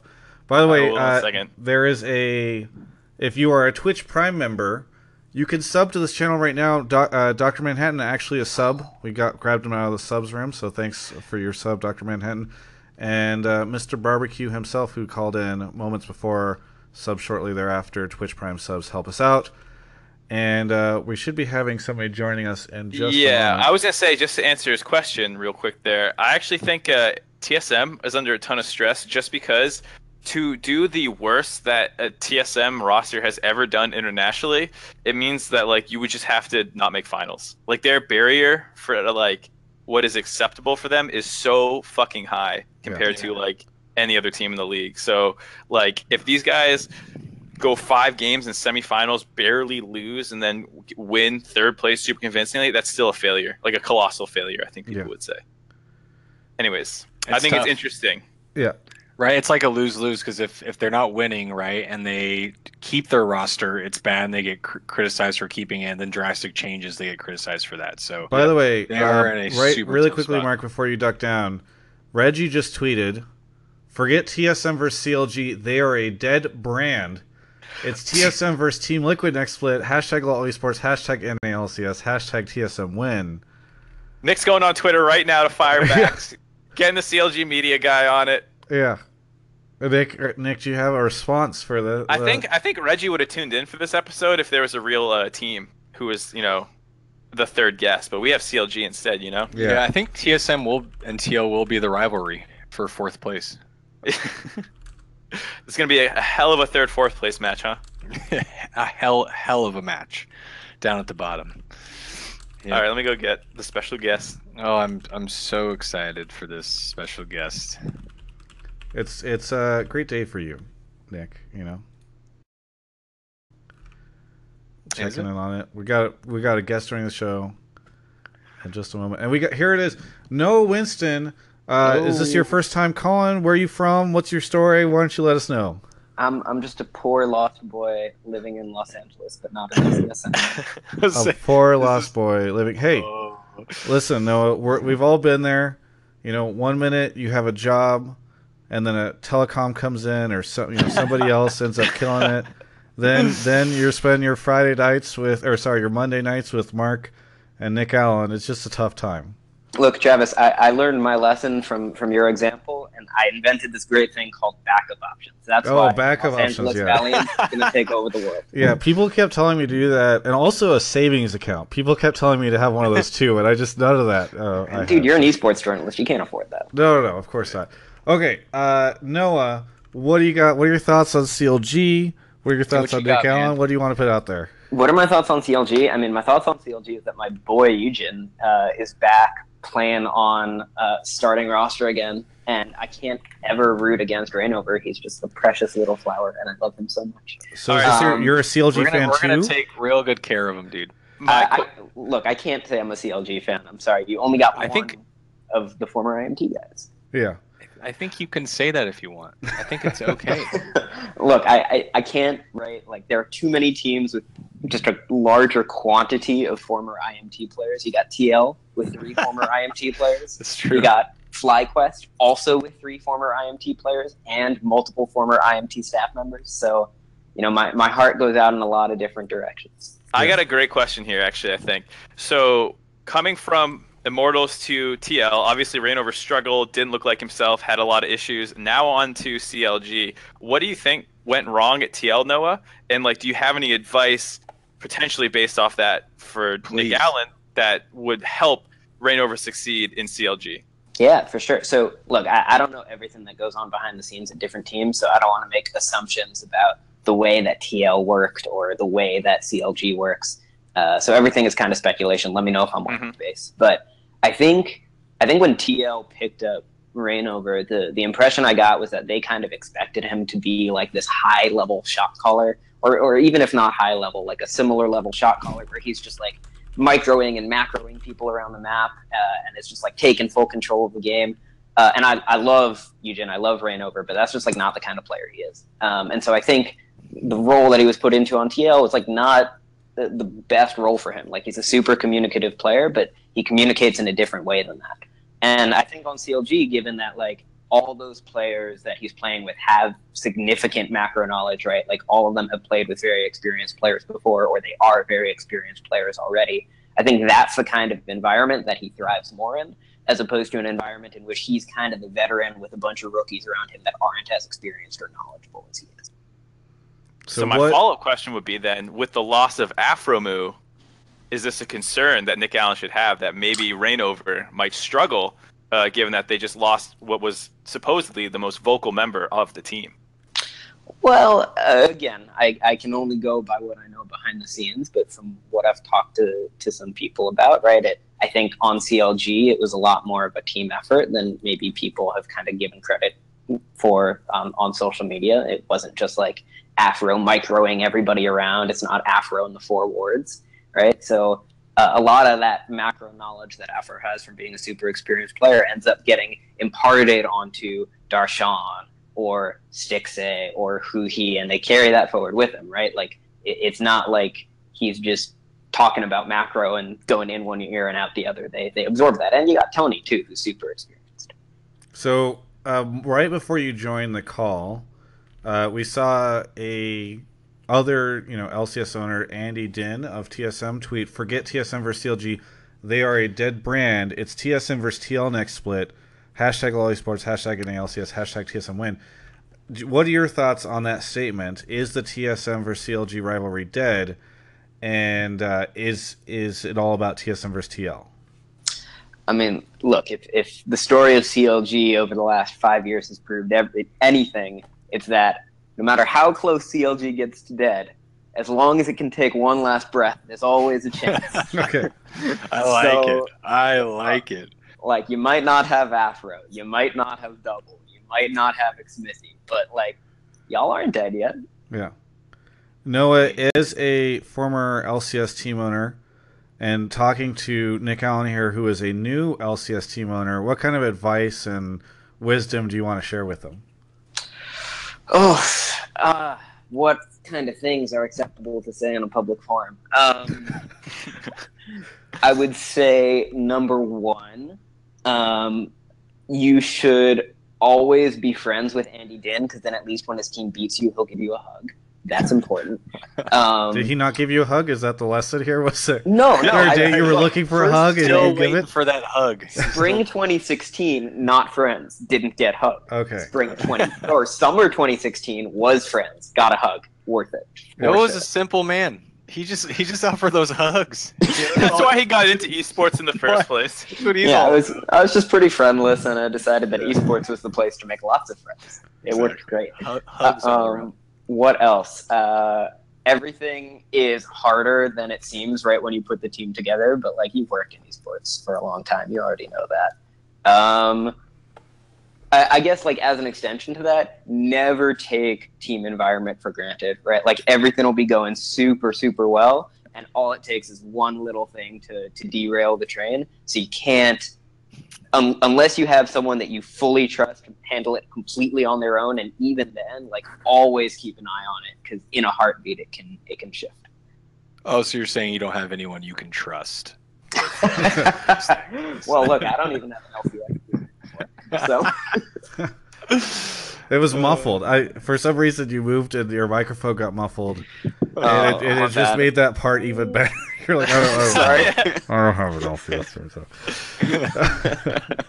Uh, Noah, so you, so you initially came into the league, I think, right when Nick Allen left and joined Twitch. I think those timelines were pretty close together. Was that like a key key factor for why you decided to, you know, get in on the LCS right then? Was because the cancer that is Nick Allen was finally out of the Riot office? I mean you could put it that way you could put it as nick allen leaving was just the first of many betrayals that i experienced in esports Oh, Jesus. however you want to Oh god. I like the way that you put it. The Yeah. best. okay Uh, Nick, do you have anything for for Noah here? Um, good question. When are you guys going to compete? Do you have any ga- teams that compete in the in the same league or the same space right now? CS:GO or no, maybe. CS:GO. Uh, until recently, CS:GO, I think actually one of Nick's players pulled the greatest off-the-field maneuver all, of all time when his tweet kind of pulled a an inside takedown of the team. Yeah. Oh, really? Oh, you got to catch up on your All right, history. Yeah, uh, I try to stay away from Twitter as you can as you can Um, possibly imagine. We're gonna we're gonna breeze right past that. Uh, Smash, Smash still. Um, Right. Oh, yeah, let's Smash. go again in the future. Uh, previously in Overwatch, they're not anymore because we're No. Overwatch League and CLG isn't, which I think should say everything that you need to know about the respective future of our organizations. um, Uh, uh, no comment. um, and we have uh, we have Dota, but CLG does not. So uh, anytime you want to come get a Dota team, we have uh, the only all Korean Dota team. So we'll wreck you. Thanks. Very good. Sounds good. Well, uh, I, Mark, unless you have anything for Noah or Noah, unless you have anything else for the for the group, I think it was good to, to chat with you. Yeah, no, that's about it for me. Yeah. Okay. Thank well, you. thanks for thanks for calling Thanks calling for in, coming Noah. by. We, Thanks you, you having have a lot of other concerns right now uh, to deal with, but I don't have anything. So maybe we can ca- grab lunch sometime in in LA and talk about stuff. Sounds good. Yeah. See Oh, you, you should have turned him down. There was 1,400 people to watch. You just shut down Travis. Look, Travis has gone through a hard six months. I gotta Yes. give him one every It's once true. in a Yeah. while. And on that note, by the way, if you have a Twitch Prime sub or membership, you can sub to this channel for free. Uh, and that means you, Noah. Hopefully, you have Twitch Prime. Anyway, thanks for calling in. Uh, we'll hear from you again in the future, I am sure. Uh, all right, so thanks again to Noah for calling in, friend of the show, and uh, former Friend LCS owner. Uh, we, I think we got time for a couple more calls uh, as as we're getting closer to the ten o'clock mark here on the, the Pacific West Coast. And while we're doing that, I do want to give a shout out to a couple of people. Swords Not Words subbed, uh, Reveille subbed, uh, Andres hosted me with one viewer. Thank you to that. Uh, hit- Uh, so we've heard a lot of nice things about Yeah. CLG fans. We have uh, someone who doesn't think CLG is going to do so hot this season, and maybe Nick can change his mind. yeah. And it's Noah, and he's back. it's no like okay, we got Rico Burrito. Rico Burrito on the line with us. Where are you calling from, Rico? Um, I'm calling from Louisiana. Louisiana. All right. Nice. Rico, what do you what are your thoughts on CLG? We've heard so many people call in support of CLG tonight. What is your uh, what's your gripe? Um, I think this year it seems like CLG does seem like to have a bit of a lower tier than the rest of the new, the rest of the new teams that are coming out in the new split. Okay. Okay. And why do you think that? Yeah. Well, it seems like for let me just like go lane to lane. Like for top lane, like Darshan, sure he does have his carry moments, but in this new meta with the new runes and all that, I feel like he's not going to have as much. It's going to be harder for him to carry because of all the new aspects coming out to the league this Mhm. season. Okay. And then with like mid lane, I think who he like, especially who he, his pocket pick of Aurelion Sol did get like a big nerf with the new um what was it sorcery where it's like old Stormraider's but it's actually been a bit nerfed so it's not really the best. Mhm. and with Reignover i feel like it's just going to be a bit hard at first for communication but that it could go better or for worse but it's pretty much for communications at that point. And then the bottom lane i feel like Stixxay could have his moments but it's also to the point where the bot lane is just really weird right now. So I'm not so sure about that, but it seems So, like it's. when um, you say communication, what do you mean by that? Because Reignover is fluent in English. well, I mean like more of in the team aspect of communication. Oh, okay. It's not like a, not like sort of like he's Korean and all that, but it's more of communication at first because you know if they peop if they got him first, so he has to play first in order to realize if he's actually good with the team. So I feel like it's going to be a bit awkward at the beginning of the split, but I think that it could go on better, but it's just like a bit iffy of a gamble to get Yeah. with Nick, how do you how what is your rebuttal to this this analysis of your team and and perhaps its weakness? Yeah, I think you know Reignover being as a cerebral player as he is, I think he's going to bring a lot of strategic insight to the team, um, helping to shape like what's cutting edge, what's new, what's interesting. How do we take advantage of all the new all the new things that are in place for this next season? That and you know like I, I think Darshan is a guy, generally speaking, that uh, is pretty innovative in like in the way that he plays the top lane. Um, you know, he can carry. He can also um, he, he can be a role player as well. I, I just think one like it's it's really early to tell, but I think our team specifically has a very lot of a lot of very talented, experienced people that have been through a ton of season changes and know how to identify top strategies extremely fast. And so I think with how smart these guys are, with our coaching staff and how smart they are, I think we're going to come out of the season or the start of the season having some of the most innovative and interesting stuff. I think more than that, like you know, as we think about, uh, as we think about our roster, and we think about who we decided to bring in, some of it is like circumstance, but a lot of it is also like how is this person going to blend with our organization? How are they going to do in communication? And like all these things I talked about earlier about culture and um, you know like how they're going to exist in this in this CLG world. And we feel like we have five very like-minded individuals coming together for uh, you know this common purpose, which is just to win a lot. And so I think we're going to be in a really good spot. I think we're an innovative team. I think you're going to see a lot of interesting and cool things out of us as we continue to develop our, our infrastructure and our strategy going into the beginning of the season. Very good. Uh, well, hey, thank you so much for calling in, Rico Burrito. It's good having you on the show. Uh, we're going to start I'm- going through people pretty quick because we only got about 14 minutes or so left. And So I was gonna say, you you ready to move off CLG? I mean, as much as I love talking about them because we have Nick Allen here, uh, I think it's only fair we give some other people a chance. I don't know how you feel, Travis. yeah, sure. I mean, well, any- I do think any question that comes up should be somewhat something that Nick can answer. But happy to. I mean, Nick's Nick Nick knows everything going on in the league. If you think if someone's gonna come on here and say TSM sucks, Nick can easily say, "I agree," right? I wholeheartedly agree. And here's 20 reasons Yeah. off the top of my head. All right, very good. Well, if we've got some people in the waiting room, hopefully we can uh, we can go for that. By the way, Hitstreak uh, subbed to the channel. I appreciate that. Uh, Broken Chopsticks, Ovally herself is now a Oh. a sub of the Travis Gafford Twitch What channel. you Thank done? you, Broken Chopsticks. What have you done? All right, we got Azalis on the call. Azalis, where are you calling from? Uh, calling from Southern California. Woo, Southern California. Hey, Beautiful. Yes, where uh, you want to? You uh, feel free not to, to clarify, but whereabouts in, in the Vegas terms of Southern California? Uh, about 40 minutes away from you guys in Santa Monica. Okay, cool. How do you know I'm in Santa Monica? Is that with traffic or without traffic in LA? Because that could be like two miles. Uh, probably with Yeah, Is it 40 minutes or 40 miles? I'm 40 minutes. 40 minutes. Okay. yeah, So he's probably in like He's like Sherman Oaks or something. no, no, he's at South, I think. So Oh, south. I'm gonna go with like Torrance. Oh no, I said out. Like Oh, out. Out. Okay, so what's it could be what's your exact address? we need. Just for the show. Wait, what's your phone number? Uh, all right, Yeah. Azalis, what do you got to talk to us about? uh, I just wanted to riff off the previous TSM caller. I think the the roster changes were generally good.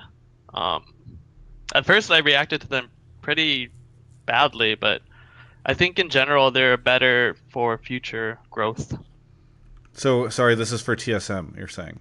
Correct. Okay. Right, because the person before had said that Yes. he thought that TSM wasn't going to do as well. So what what what makes you think that this is yeah. going to Yeah, Why go do you think Doublelift shouldn't be on TSM, Azalis?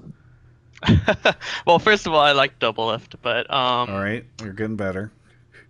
but I think now coming on two years with his performance in Worlds, I think it was time to make a change. I think first first um first Worlds, obviously, you could just have a bad uh, bad games. But the second Worlds, I think at that point, once you see them perform not so well, you have to make a change if you want to get better in the future. Yeah. So I think bringing on Mithy and Sven, it's it's when are you gonna have a chance to bring uh bot duo that are both English, that both speak English and as well as have been are extremely battle tested. And I got what- I Go ahead, Oh, Mark. sorry, you go try. Okay, so I was gonna say this is for Nick now. Nick, do you like the moves that TSM made? Do you think it makes them better? And two, if you were the GM of TSM, what would you have done? Would you have done these moves just for the sake of change or whatever? Good question. I think for them, the the I think the highs can be higher.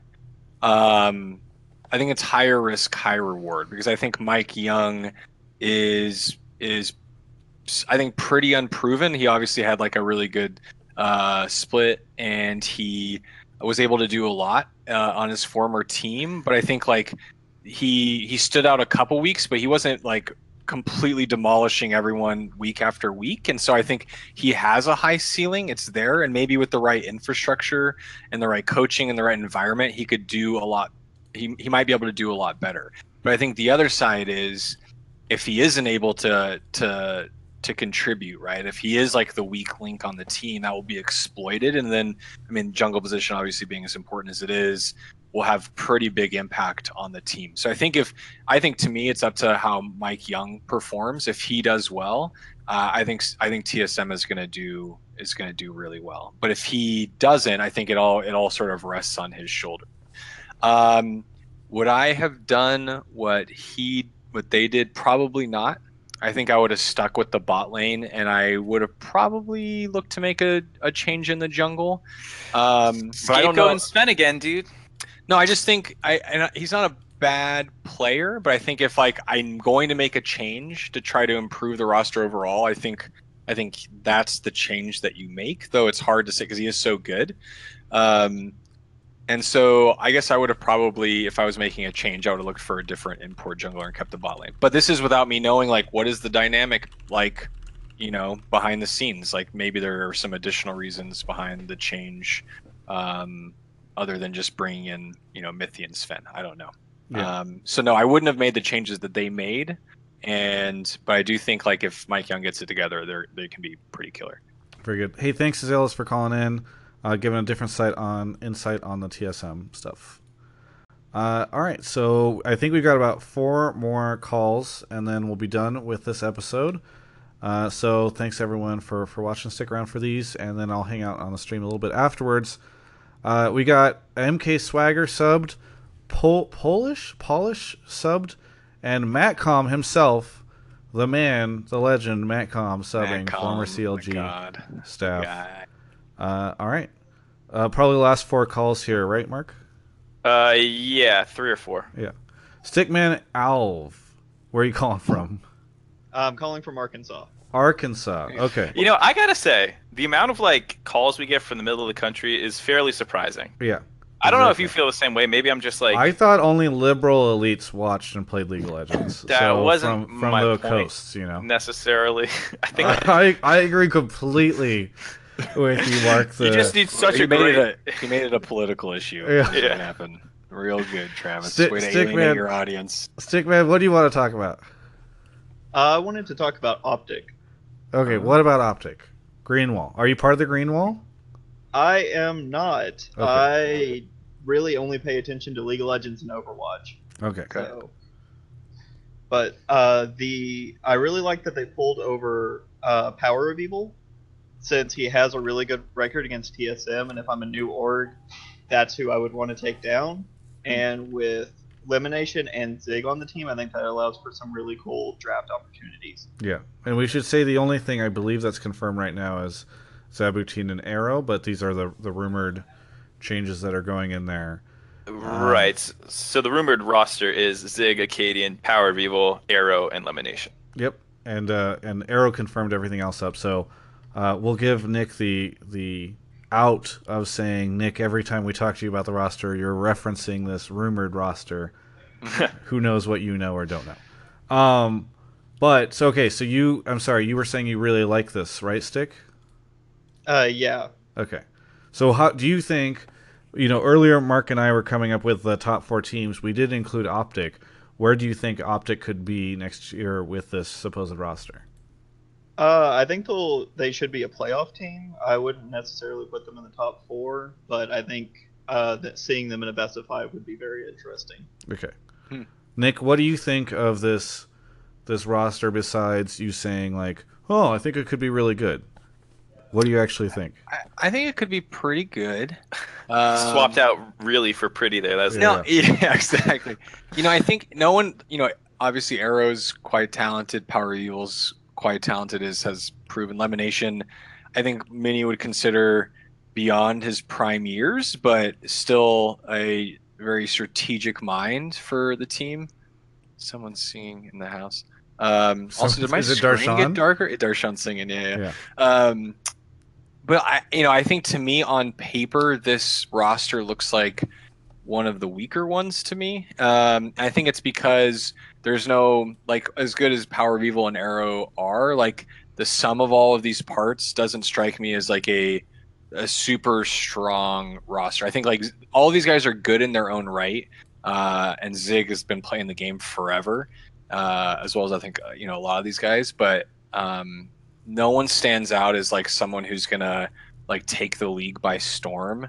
Um, and I think I, I have a hard time thinking that this sort of like hodgepodge of players put together is going to be really cohesive and sort of overcome a lot of like the like the lack of individual skill, at least relative to the rest of the league. So I I would put them sort of more bottom of the pack in my opinion, but um, these things have a way of coming back and biting me in the ass. Yeah, so, you're gonna lose uh, to Optic the first. Yeah, round. exactly. First week Yeah. optic.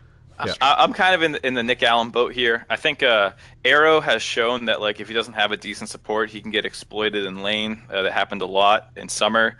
I think uh, Zig is also not particularly lane dominant. He usually has uh, like a stronger playmaking team fighting phase and, and like kind of playing a role within the team than he does like being strong in lane. And then maybe Akaadian and Power of Evil I think would be like your best kind of hope for having like good good synergy with some hopefully aggressive early mid playmaking jungle kind of thing, but it doesn't scream a team that has like a cohesive play style just off the bat.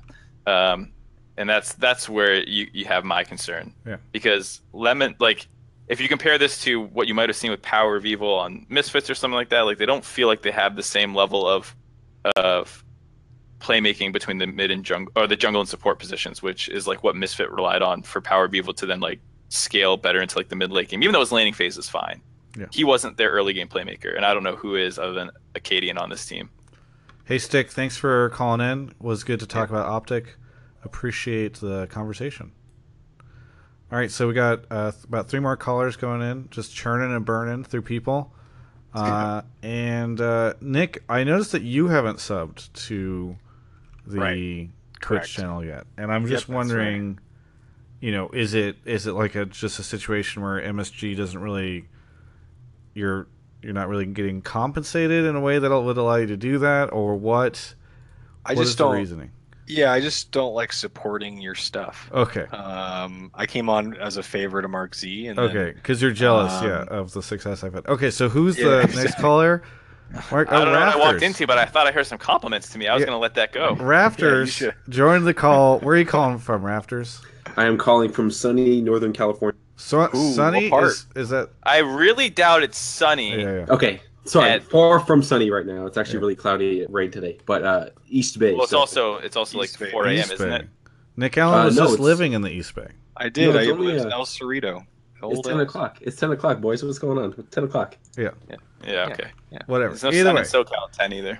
Uh, uh, East Bay native, similar to, to Nick Allen previously. So, what do you got uh, for us, Rafters?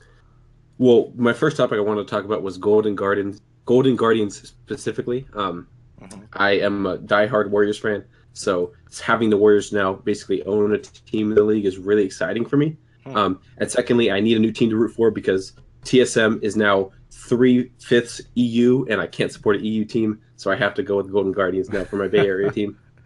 All right, very good. Yeah, I mean, so uh, do you do you have any other friends, by the way, before we get into this, that are are Gar- Warriors fans that are into league that did this? Because I'm actually kind of curious how much the you know endemic sports teams or sorry the traditional sports teams are going to inherit from their fan base. Yeah, uh, I have a, actually quite a few friends. My brother actually is a Warriors fan who's now going to be rooting for Guardians, and I got two guys actually. One guy, uh, Cheddar, and the other guy, Grant. Both of them, actually, I think they're watching stream right now. Both of them are going to be Guardian fans. So, Nice.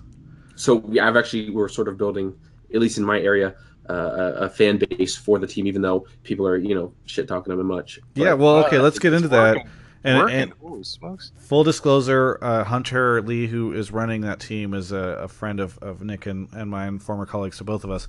But what makes you, yeah, wh- how do you feel about the roster? Because it came out and everybody's like, wow, this is the the roster that the Warriors are feeling. There's a lot of negativity towards it, but you seem you seem positive about it. So what do you think? So because the team is franchised, if they don't have a strong split, the Warriors being a professional traditional sports organization is going to learn from that hopefully and if the team doesn't perform well they'll invest more into the team and make sure that it, perf- it performs but I think the team itself is already has solid players. Yes, they aren't the best in each of the positions, but each player is average to good at best. Saving definitely, I think definitely has room to uh, prove himself. But I think that the roster itself is uh, very like average, if not good, um, with the veteran of Hai and the experience of you know somewhat rookie, not rookie anymore contracts. Um, and I've always had a sort of partial towards Lourlo and Matt. So again, all the speculation of them being on the team, I think uh, the team itself is pretty uh, it's solid in general. Yeah, but Where do you want to support where- a team that's average to good? Yes, I think uh, you know you don't have to support the best team in the league because you know then you end up with TSM fans. Yeah. Well, so so the question. No, no one wants that. No one Exactly. I think, we, I think the one thing we can all agree on it's that last statement. uh, so so talk to me about how, why you think this team's going to be good. Because how do you think this roster stacks up to old like to, to last season's FlyQuest? Um, well, last season's FlyQuest, if I'm not mistaken, had like a bunch of old old school Cloud Nine players. Um, right, but I mean is- in terms of talent. Um, in talent wise, I think that um, specifically uh, Contractz is. I think people are going, oh, Contractz is going to fall apart on this roster, oh, whatever. I think that he, if given the opportunity, can really become a, like even more of a star than he was on Cloud Nine, because some of the players uh, on the team are better at supportive roles. Uh, specifically, Lourlo, he was always taking a backseat to to Dardoch or to um, if I'm the name of the jungler on uh, TL last year is escaping me. Um, Reignover. Reignover, Okay, Reignover, Reignover. oh, okay. Um, Reignover is also supportive, so I think that's why there might have been a bit of clashing with that. But specifically with players like Hai, um, who's who's plays uh, somewhat passive sometimes and supportive, I think it'll give room for Contractz to become a real shining star if the meta turns towards that jungler carry centric uh, meta, which I think it might turn into. Yeah. Nick, do you agree with this? I mean, I The, the length of I think- time that Nick takes when he pauses The is answer- yeah. directly proportional to how much he does not think this team will do well. Yeah, I, that I was a think- big pause. Hey, Yeah, don't, don't worry, I won't be rooting for CLG this year. yeah. Oh, oh. Wait, are you? Who are you rooting for? No, no. He Go said it. He said CLG. Guardians, Guardians, Okay. all the way. Uh, yeah, we'll see you in the finals. I, I would Uh, say. uh, thanks. so All right, you know de-? Yeah, definitely is like a is a really interesting play. Like we, it's someone that we had been looking at as well um, for our academy team, and he ended up uh, taking a spot on the LCS team. So good on him. I think he has a lot of potential, and I think how he performs. Obviously, you know it's a team game. Everyone's got to do well, but I think like he has potential to really break out and do some amazing things.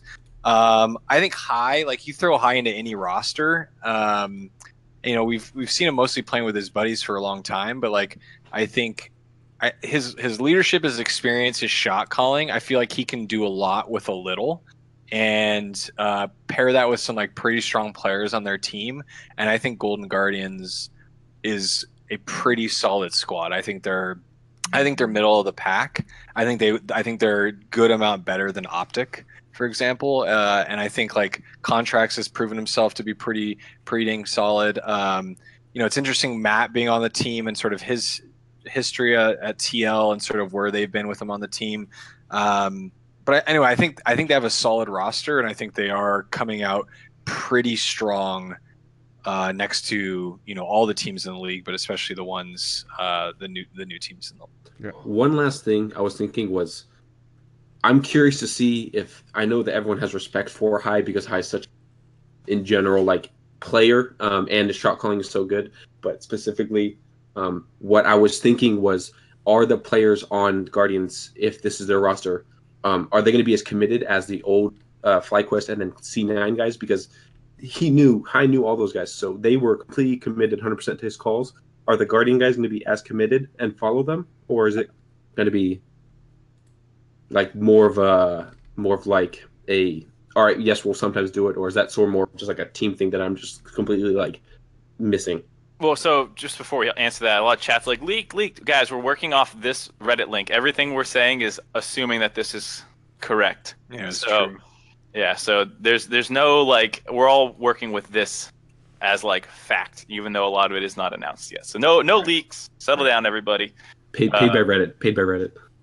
Uh, so I think, um, I mean, I don't see too big of a conflict just because it's less about like oh man, everyone's gonna follow his calls instantly and the trust thing. I think that's probably overhyped by a fair amount. I think the bigger thing is like, would anyone want to not listen to him and want to have their own calls? And I don't think they have that many strong personalities on this team. I think you heard Travis talking about potentially Loco. Um, and I think that's where, if anywhere, there'd be the most conflict in terms of like shot calling and decision making and how to how to organize the team. Because uh, the rest of the guys, from what I know, while they all are communicative and, and want to talk about things, they're not like listen to me, I am the shot caller type guys like Hai is. So I think I don't think you need to worry about it in that regard. Yeah. Either way, thanks Rafters for the call. Looking forward Yeah, to man. seeing how that goes, and it's cool to hear from a uh, from a not only a NorCal. sub to this Twitch channel, but also from a Native Warriors Mm. fan who became a uh, a League of Legends fan of, of their team. So we got two more calls. As I think we're doing just one. I think I'm just gonna do I'm Silo. Okay, poor Gank. Because I think I think Gank was uh, wanting to talk about CLG. Yeah. But I don't, I don't remember what he was saying. I can ask him. Yeah. I'll ask him. Nick, can Golden Guardians take a t- game off CLG? No, Okay, no one can. no We're one can. good. We're that good. So that's the headline for this video. Yeah. Nick Allen, no Exactly. one can take a game off CLG next split. You guys are gonna go undefeated. Undefeated. Oh, it's Okay. BO1s. Yeah. Yes. Yeah. Kakarin Gaming sub. Thank you, Kakarin Gaming, uh, for the sub. Appreciate it. Jesus Christ, I fucked that one up. What? I dragged both people from the waiting room down Ah, here and okay. then left myself in that one because it moved around Nice. on my mouse. I'm Silo has joined the call. I'm Silo. Where are you calling from? Hey, uh, I'm calling from Toronto. Okay, Nice. Toronto. We got a Canadian. And what are your thoughts? Uh, what do you want to talk about? Um, I want to talk about the TL lineup because everyone's like hyping it up, but um, we need to remember that there was like three CLG players, like former CLG players, and they all had like disputes within each other. So I want to know if um, if they're gonna have some problems again within the team, and if it might cause TL to like perform worse than what they're expected to. Yeah. I don't think that these three players were had disputes with each other. It was more Afro and Doublelift that didn't want to keep well, Double Afro didn't want to keep playing with Doublelift at the end whenever he got kicked. Pobelter and Doublelift left at the same time. And I don't know if Xmithie has ever had a dispute with anybody on this planet. like he's such a chill dude. He's a nice boy. So I mean I don't know. Was your impression that these guys had disputes with each other? Yeah, um, I wasn't too sure, but yeah, I thought that Doublelift had some problems with uh, Xmithie and Pobelter. Okay. Yeah, I that would be news to me, but I I'm I don't know exactly everything. Despite being Devil's friend, I don't know everything that goes on behind the scenes. I, we did a doc uh, and we talked to Afro and and Doublelift, and it was it was talked about how uh, or no, we didn't do a doc. We did. Uh, there was that one of these videos came out where they were t- uh, it was like me or him kind of deal, and and that that came down. So I I know that there was that, but I will say that I feel like over time, time heals all wounds. I guess you know Pobelter supposedly was never going to be on a team with Steve because he was frustrated before. Now he's on the team with Steve. Uh, you see a lot of things change. I even wouldn't be surprised if like Doublelift and Aphromoo uh, played a- again together at some point in the future. Although we did just hear Olleh got announced, I believe, for Team Liquid today. So I don't know. I don't know. So are you? Let's say let's say there aren't issues with the team members. Are you? How, what do you think about Team Liquid's chances next year? Oh yeah, yeah, for sure. They're a finalist team, and Yeah. they have a good chance of like winning as well. 'cause Sure. Well, I just think- their entire team's strong. I think the bigger thing that people aren't talking about anymore is you know what's going on with their coaching staff uh, because uh, there was that horrible news that the coach that they wanted passed away, and then they still have Cain. And while everyone keeps saying Cain's great, he doesn't quite have the results to back it up. And TL as an org is a team that people always say, oh, they've had so much talent, and sometimes they underperform. Uh, and I think those would be much bigger concerns for me than is Pobelter going to get along with Doublelift and Olleh and Xmithie kind of thing. Yeah. Uh, then do you think that they'd get a Korean coach or look for someone in NA? Well, like, Cain comp? Cain is Korean. Yeah, I'm. Um, if if Cain isn't the coach. Well, he no, he is the coach. No, I think he's sorry. saying if Oh, he is. Cain isn't the guy that can do that can succeed. Yeah, if because we've seen Cain before, and by himself or with whatever other support staff they had around him, it didn't seem like they were getting the most out of their players. So why would it be different this split? Hey, uh, really quick question for you, Silo. You said that TL, if they don't have uh, any, you know, mentality issues or whatever, emotional issues, they're a finalist for sure. Who will he be playing against in the finals? Uh, probably TSM. Oh, okay. Nick, Nick, what do you Uh, think? Nick, what do you think? I think he's wrong. he's wrong. I, I think I, I appreciate your honesty, but you're wrong. Okay. Uh, and really, can I that's say- Can I say something about TL really quick? yeah, yeah. Yeah. I think they have a lot. They have a bunch of like superstar older players, and I think there's a lot of challenges that come with that. I think one is uh, a lot of these guys, you know, they've been on a few teams, but if you know they have a way of doing things, and if that doesn't work with TL, I think that can unravel and they can underperform, and that could take the team down. I think some of these guys are, you know, they're older. Maybe they're I don't know if we believe aging out of League of Legends. Start to What are you trying to say like, about you're like these old people? They just can't keep up I'm- anymore. I think they can't Dou- keep up. Double can't lift do and it. X They've been playing this game 20 years. Same vicious Uh, smite. Yeah, you know, and, and so there's like the aging out thing. I think that there is the like the personality and synergy thing Sal was describing. Uh, so I think there's there are ways for this not to go well. Um, and then there's like yeah, just just general synergy of like does does this a team of five that just works together? And we don't know that either, but you know a lot of them have played together before, so we'll see. So I think there are a few ways that this doesn't work. Yeah. Um, and I think it would it would really be awesome if, If it didn't work? If it got if they got fourth place, yeah, I think it would be the most hilarious thing. Yeah. Well, thanks for calling in, Silo. Appreciate Yeah, it. cheers. Yeah. Thanks, man. And then, are we gonna take this last call? Yep, the last one. Okay. You hanging in there, Nick? I'm I'm good, dude. Yeah. Let's go. Yeah. Saint Vicious spam in the chat. Uh, thank you to Kakarin Gaming. I think I already said that one. Yeah. Thank you again. Either way. We're good, by the way. We're both back in the Okay. room, Travis. Gank, what do you got for us? Where Where are you calling Eh, from? Argentina.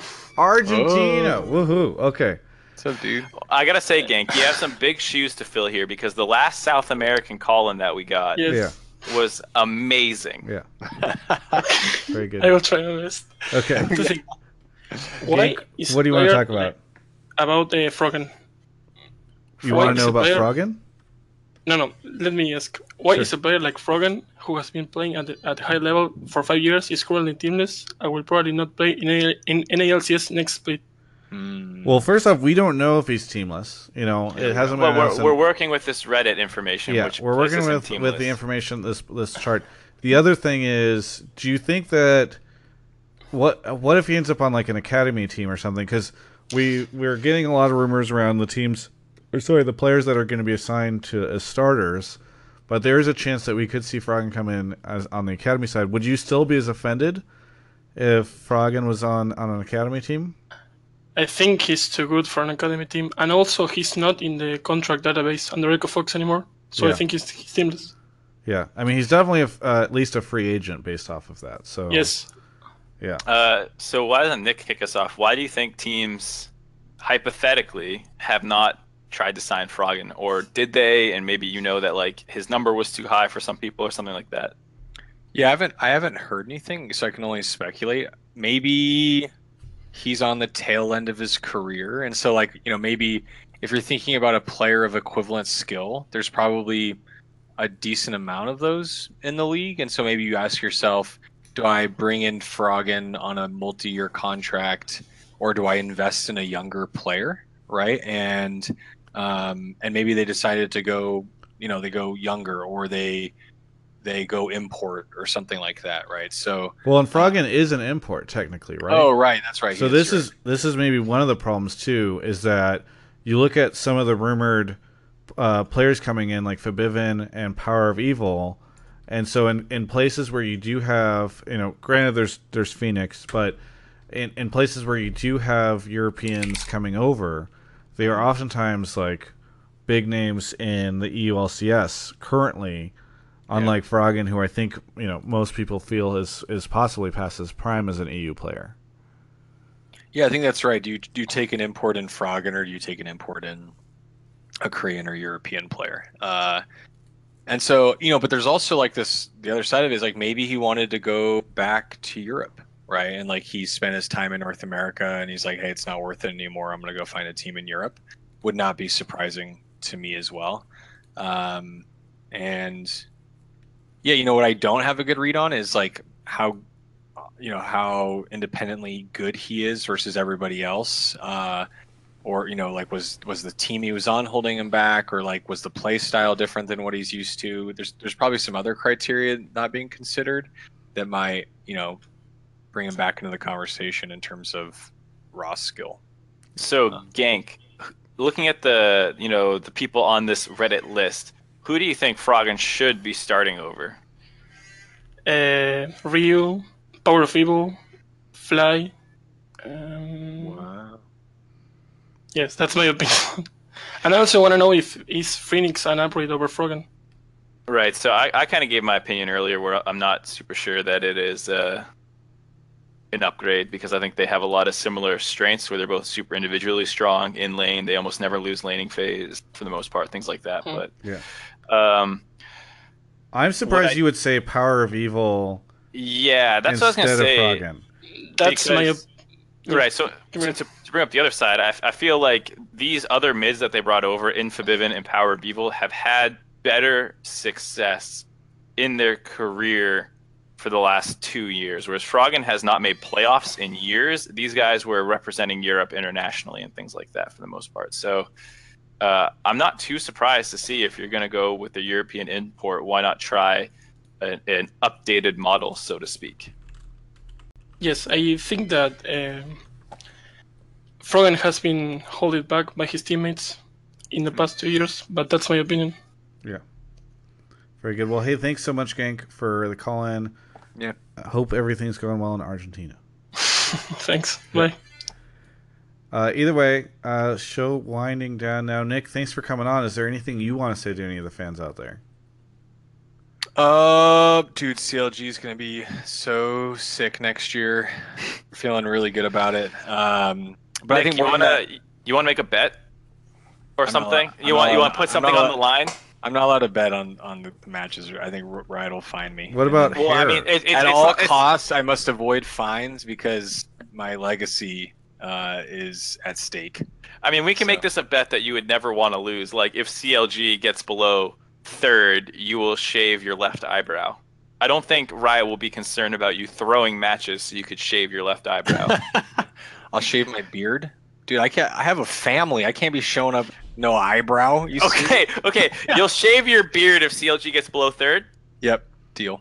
That's Sick. the most boring thing. Nick shaves his beard. You don't I- know this. Nick shaves his beard like every You don't six know that? months Does because he? I thought he always. not Every true. time I Just to see him, reset. facial hair. I know I could show you pictures that uh, videos even Nick uh, with it with and without throughout the years. Give yourself a male pattern baldness haircut. He doesn't need to give himself that. Dude, You know, it's- ex- you accentuate it. seeing this? You seeing this action right here? Sorry, it's Just- all you need. It's You a just go- head. Just go full blown. I don't know. Yeah. Let's think about what good what sta- good stakes would be that doesn't that don't get me in trouble. Uh, if the Nick, beard isn't what exciting other enough. NALCS owners are fathers like yourself? Is it just you and Jack? Jack?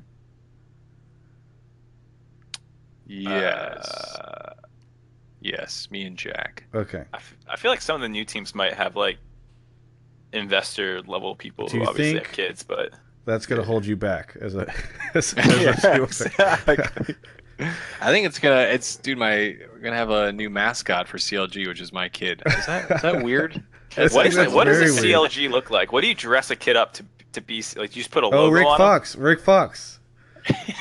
I we forgot about that. There's it's the it's just a little. It's like a logo costume or something. I don't know. You just turn him into the logo. Yeah, exactly. It's you. It's you, Jack, and Rick Fox. Because Rick Fox also has. Oh right, yeah, I forgot Rick Fox for sure. Um, but uh, thanks for having me on. I had a I had a good time. Am I supposed to shout out my sponsors? Yeah. Say say something about know. CLG. Anything you want to do. Any shout outs? Uh, shout outs to our sponsors. Yeah. iBUYPOWER, Corsair, DXRacer, Five Hour Energy, Twitch. Love you guys, and thanks for supporting CLG. We're having a sale on merch. Get in there, Oh buy some stuff. Yeah, you Don't still listen to having the Travis, sale? Stop watching the show. Guys, Uh, buy it. yeah. CLG is guaranteed top three, or Nick is shaving his beard Are into a Fu Manchu. doing a clearance on Yes, Afro yeah, merchandise? Deal. Uh, there is no Afro merchandise. Okay. All of our finest. Your sale, finest your yeah, your merch sale ends in like two hours, less than that. Exactly, guys. Okay. Get in there, support CLG. Don't support Travis Gafford. Somebody. I didn't realize those were competitive, Yeah. competing. Support Marcy. CLG or Travis. Support Marcy. Travis, the unemployed content creator versus CLG, owned by Madison Square Garden, a publicly traded company. Good. I'm glad we got that. gonna take it? I'm glad we got that sorted. Yeah. Uh, unsub immediately. Yeah. Thanks. Thanks uh, for coming on, Mark. Uh, you got any shout outs? Anything you want to plug? Uh, I'm gonna plug myself. Follow my Twitter. Everyone in chat right now. I'm putting it in in chat. Click it and follow me if you're not doing it, because then you're a bad person. Um, I am just working on offline TV and my own content right now. Uh, we should have some a, a juicy offline TV thing going up tomorrow or Wednesday. Are you going to be on the LCS next year? Uh, I don't think I can comment on that, but Ooh. I haven't like- joined. I- but I haven't joined the team.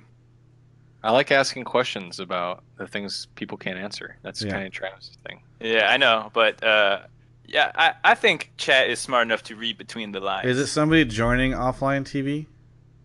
What? Is that the Uh, juicy ju- news the ju- tomorrow? Oh no no no! It has to do with Twitch, and and what's ruining Twitch. Oh. Is it about the? Is it? No. I can't say anymore. Okay. I'm excited. Uh, well, I know what's ruining my revenue, which is ad block. So if you ad block, feel free to sub. Hook it up. TravisGafford.com slash support. You can help me out there. Uh, I would love to continue to stay independent, and you wonderful people are one small little piece in the puzzle of my ability to do that. But sometimes it's the smallest pieces of the puzzle that really connect the rest of the puzzle. So if you want to help me out, you can do that at travisgafford.com slash support. And the same way that he spammed his Twitter, I'm spamming my Instagram, boudoir photography. Uh, oh, good one. He did it. He said it. He said it's going to be in the Nick mod. Allen's favorite Travis Gafford meme is uh, is that I I besides wonderful esports photos, you can also find some of my photography hobby there, which is um, well at least on Instagram it's safe for work. Uh, Fox Talbot uh, just just subbed. Thank you so much, and Artha LOL subbed earlier today. Two. Uh, either way, that's the whole show. Thank you for watching episode four. We're done.